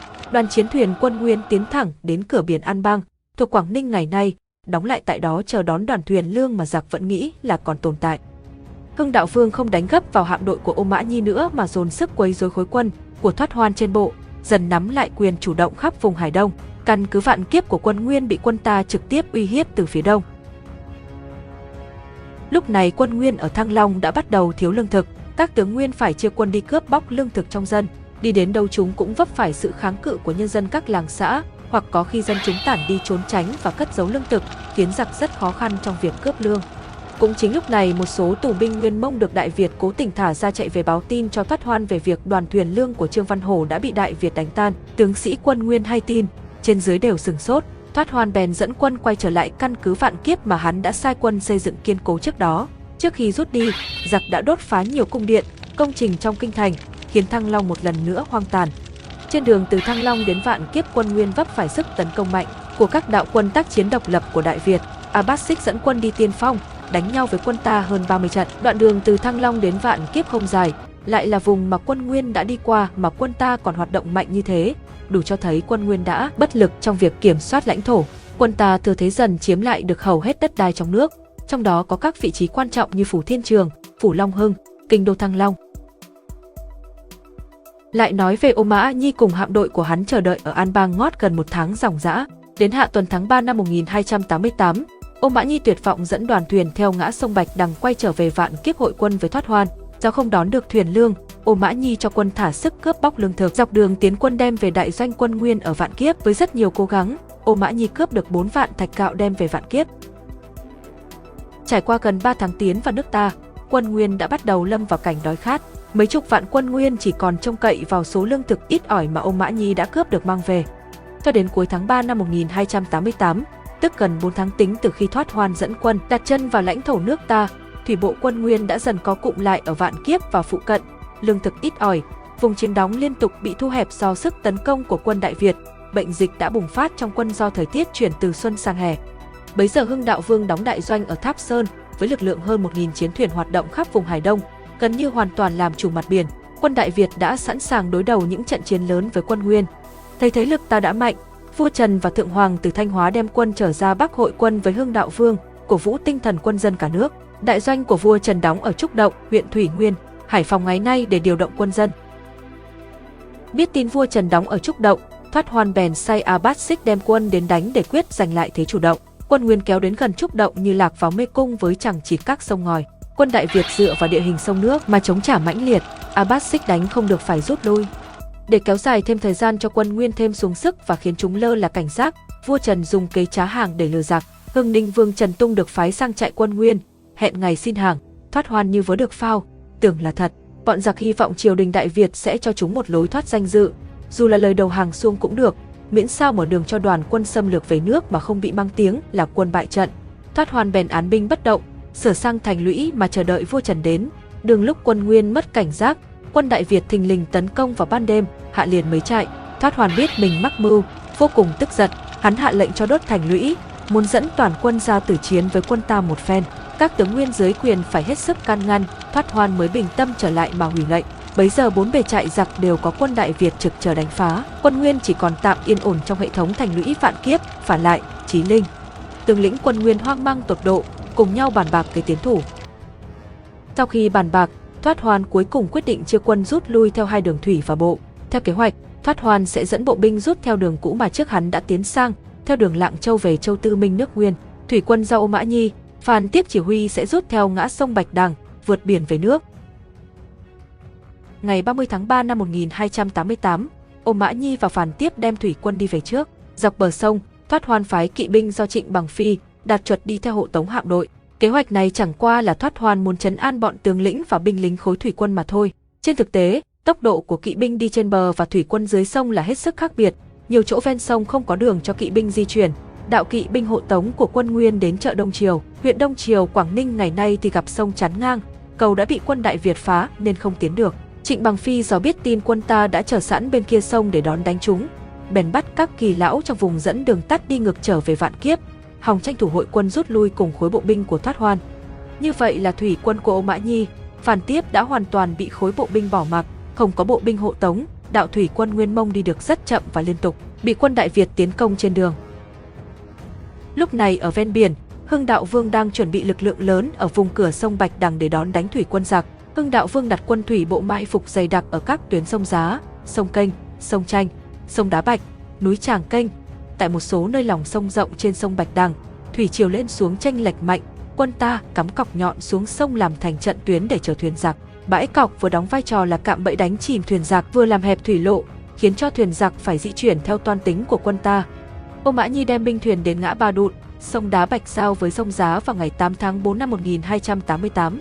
Ô Mã Nhi muốn lợi dụng lúc thủy chiều rút nhanh, rồi theo dòng sông Giá kéo quân ra biển tuy nhiên thấy quân ta bố trí tại đây, Ô Mã Nhi đem hết quân thẳng đường sông Đá Bạch mà đi.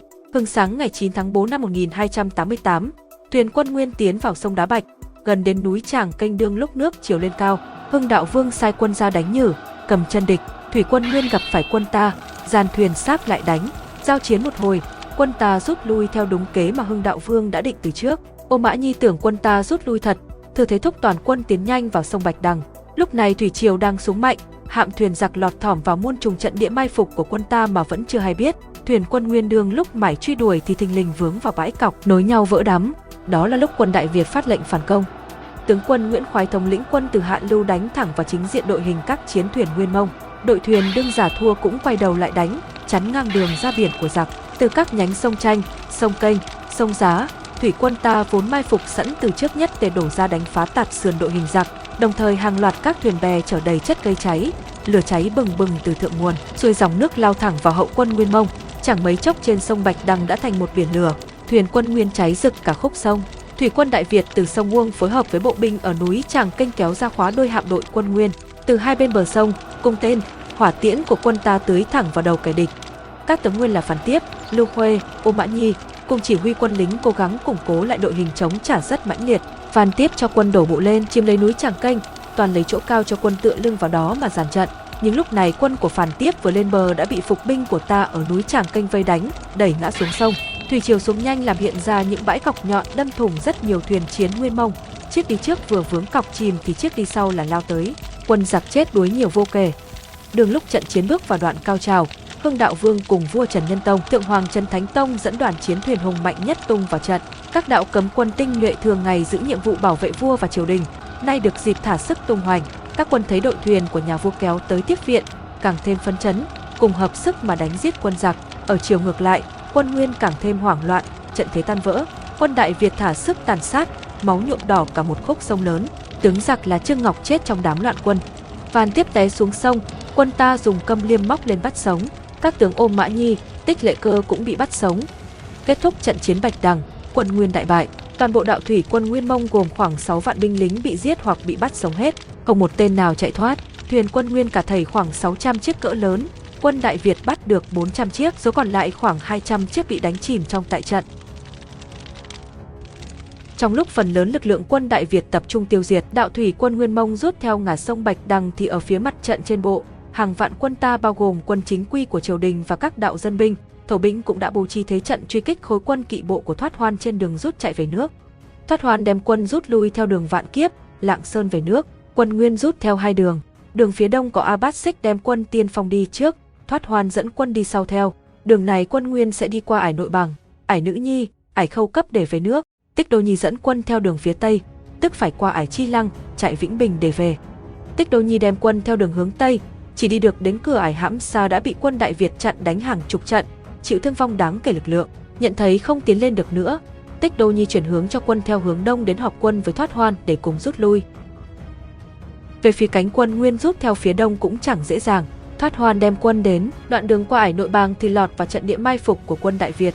Quân ta chờ cho giặc hành quân qua gần hết mới tung quân đánh cắt đồ đội hình, vây bức hậu quân của giặc mà tiêu diệt. Thoát Hoan sai vạn hộ đắp lạt xích, Lưu Thế Anh cố sức đánh mới giải vây được cho hậu quân. Quân Đại Việt vẫn đánh đuổi theo sau lưng quân Nguyên khiến chúng chết rơi rớt dọc đường. Thoát Hoan phải sai vạn hộ trương quân cầm 3.000 tinh binh chặn hậu cho toàn quân còn lại rút lui. Qua khỏi ải nội bàng, cánh quân của Thoát Hoan gặp lại cánh quân của Tích Đô Nhi từ đường phía tây quay trở lại, họp thành một đoàn để cùng rút lui. Trong lúc các tướng sĩ đang nức lòng đánh diệt giặc thì có chiếu chỉ của vua Trần hạ lệnh thôi không truy kích nữa, nhường đường cho Thoát Hoan dẫn đám tàn binh bại trận về nước.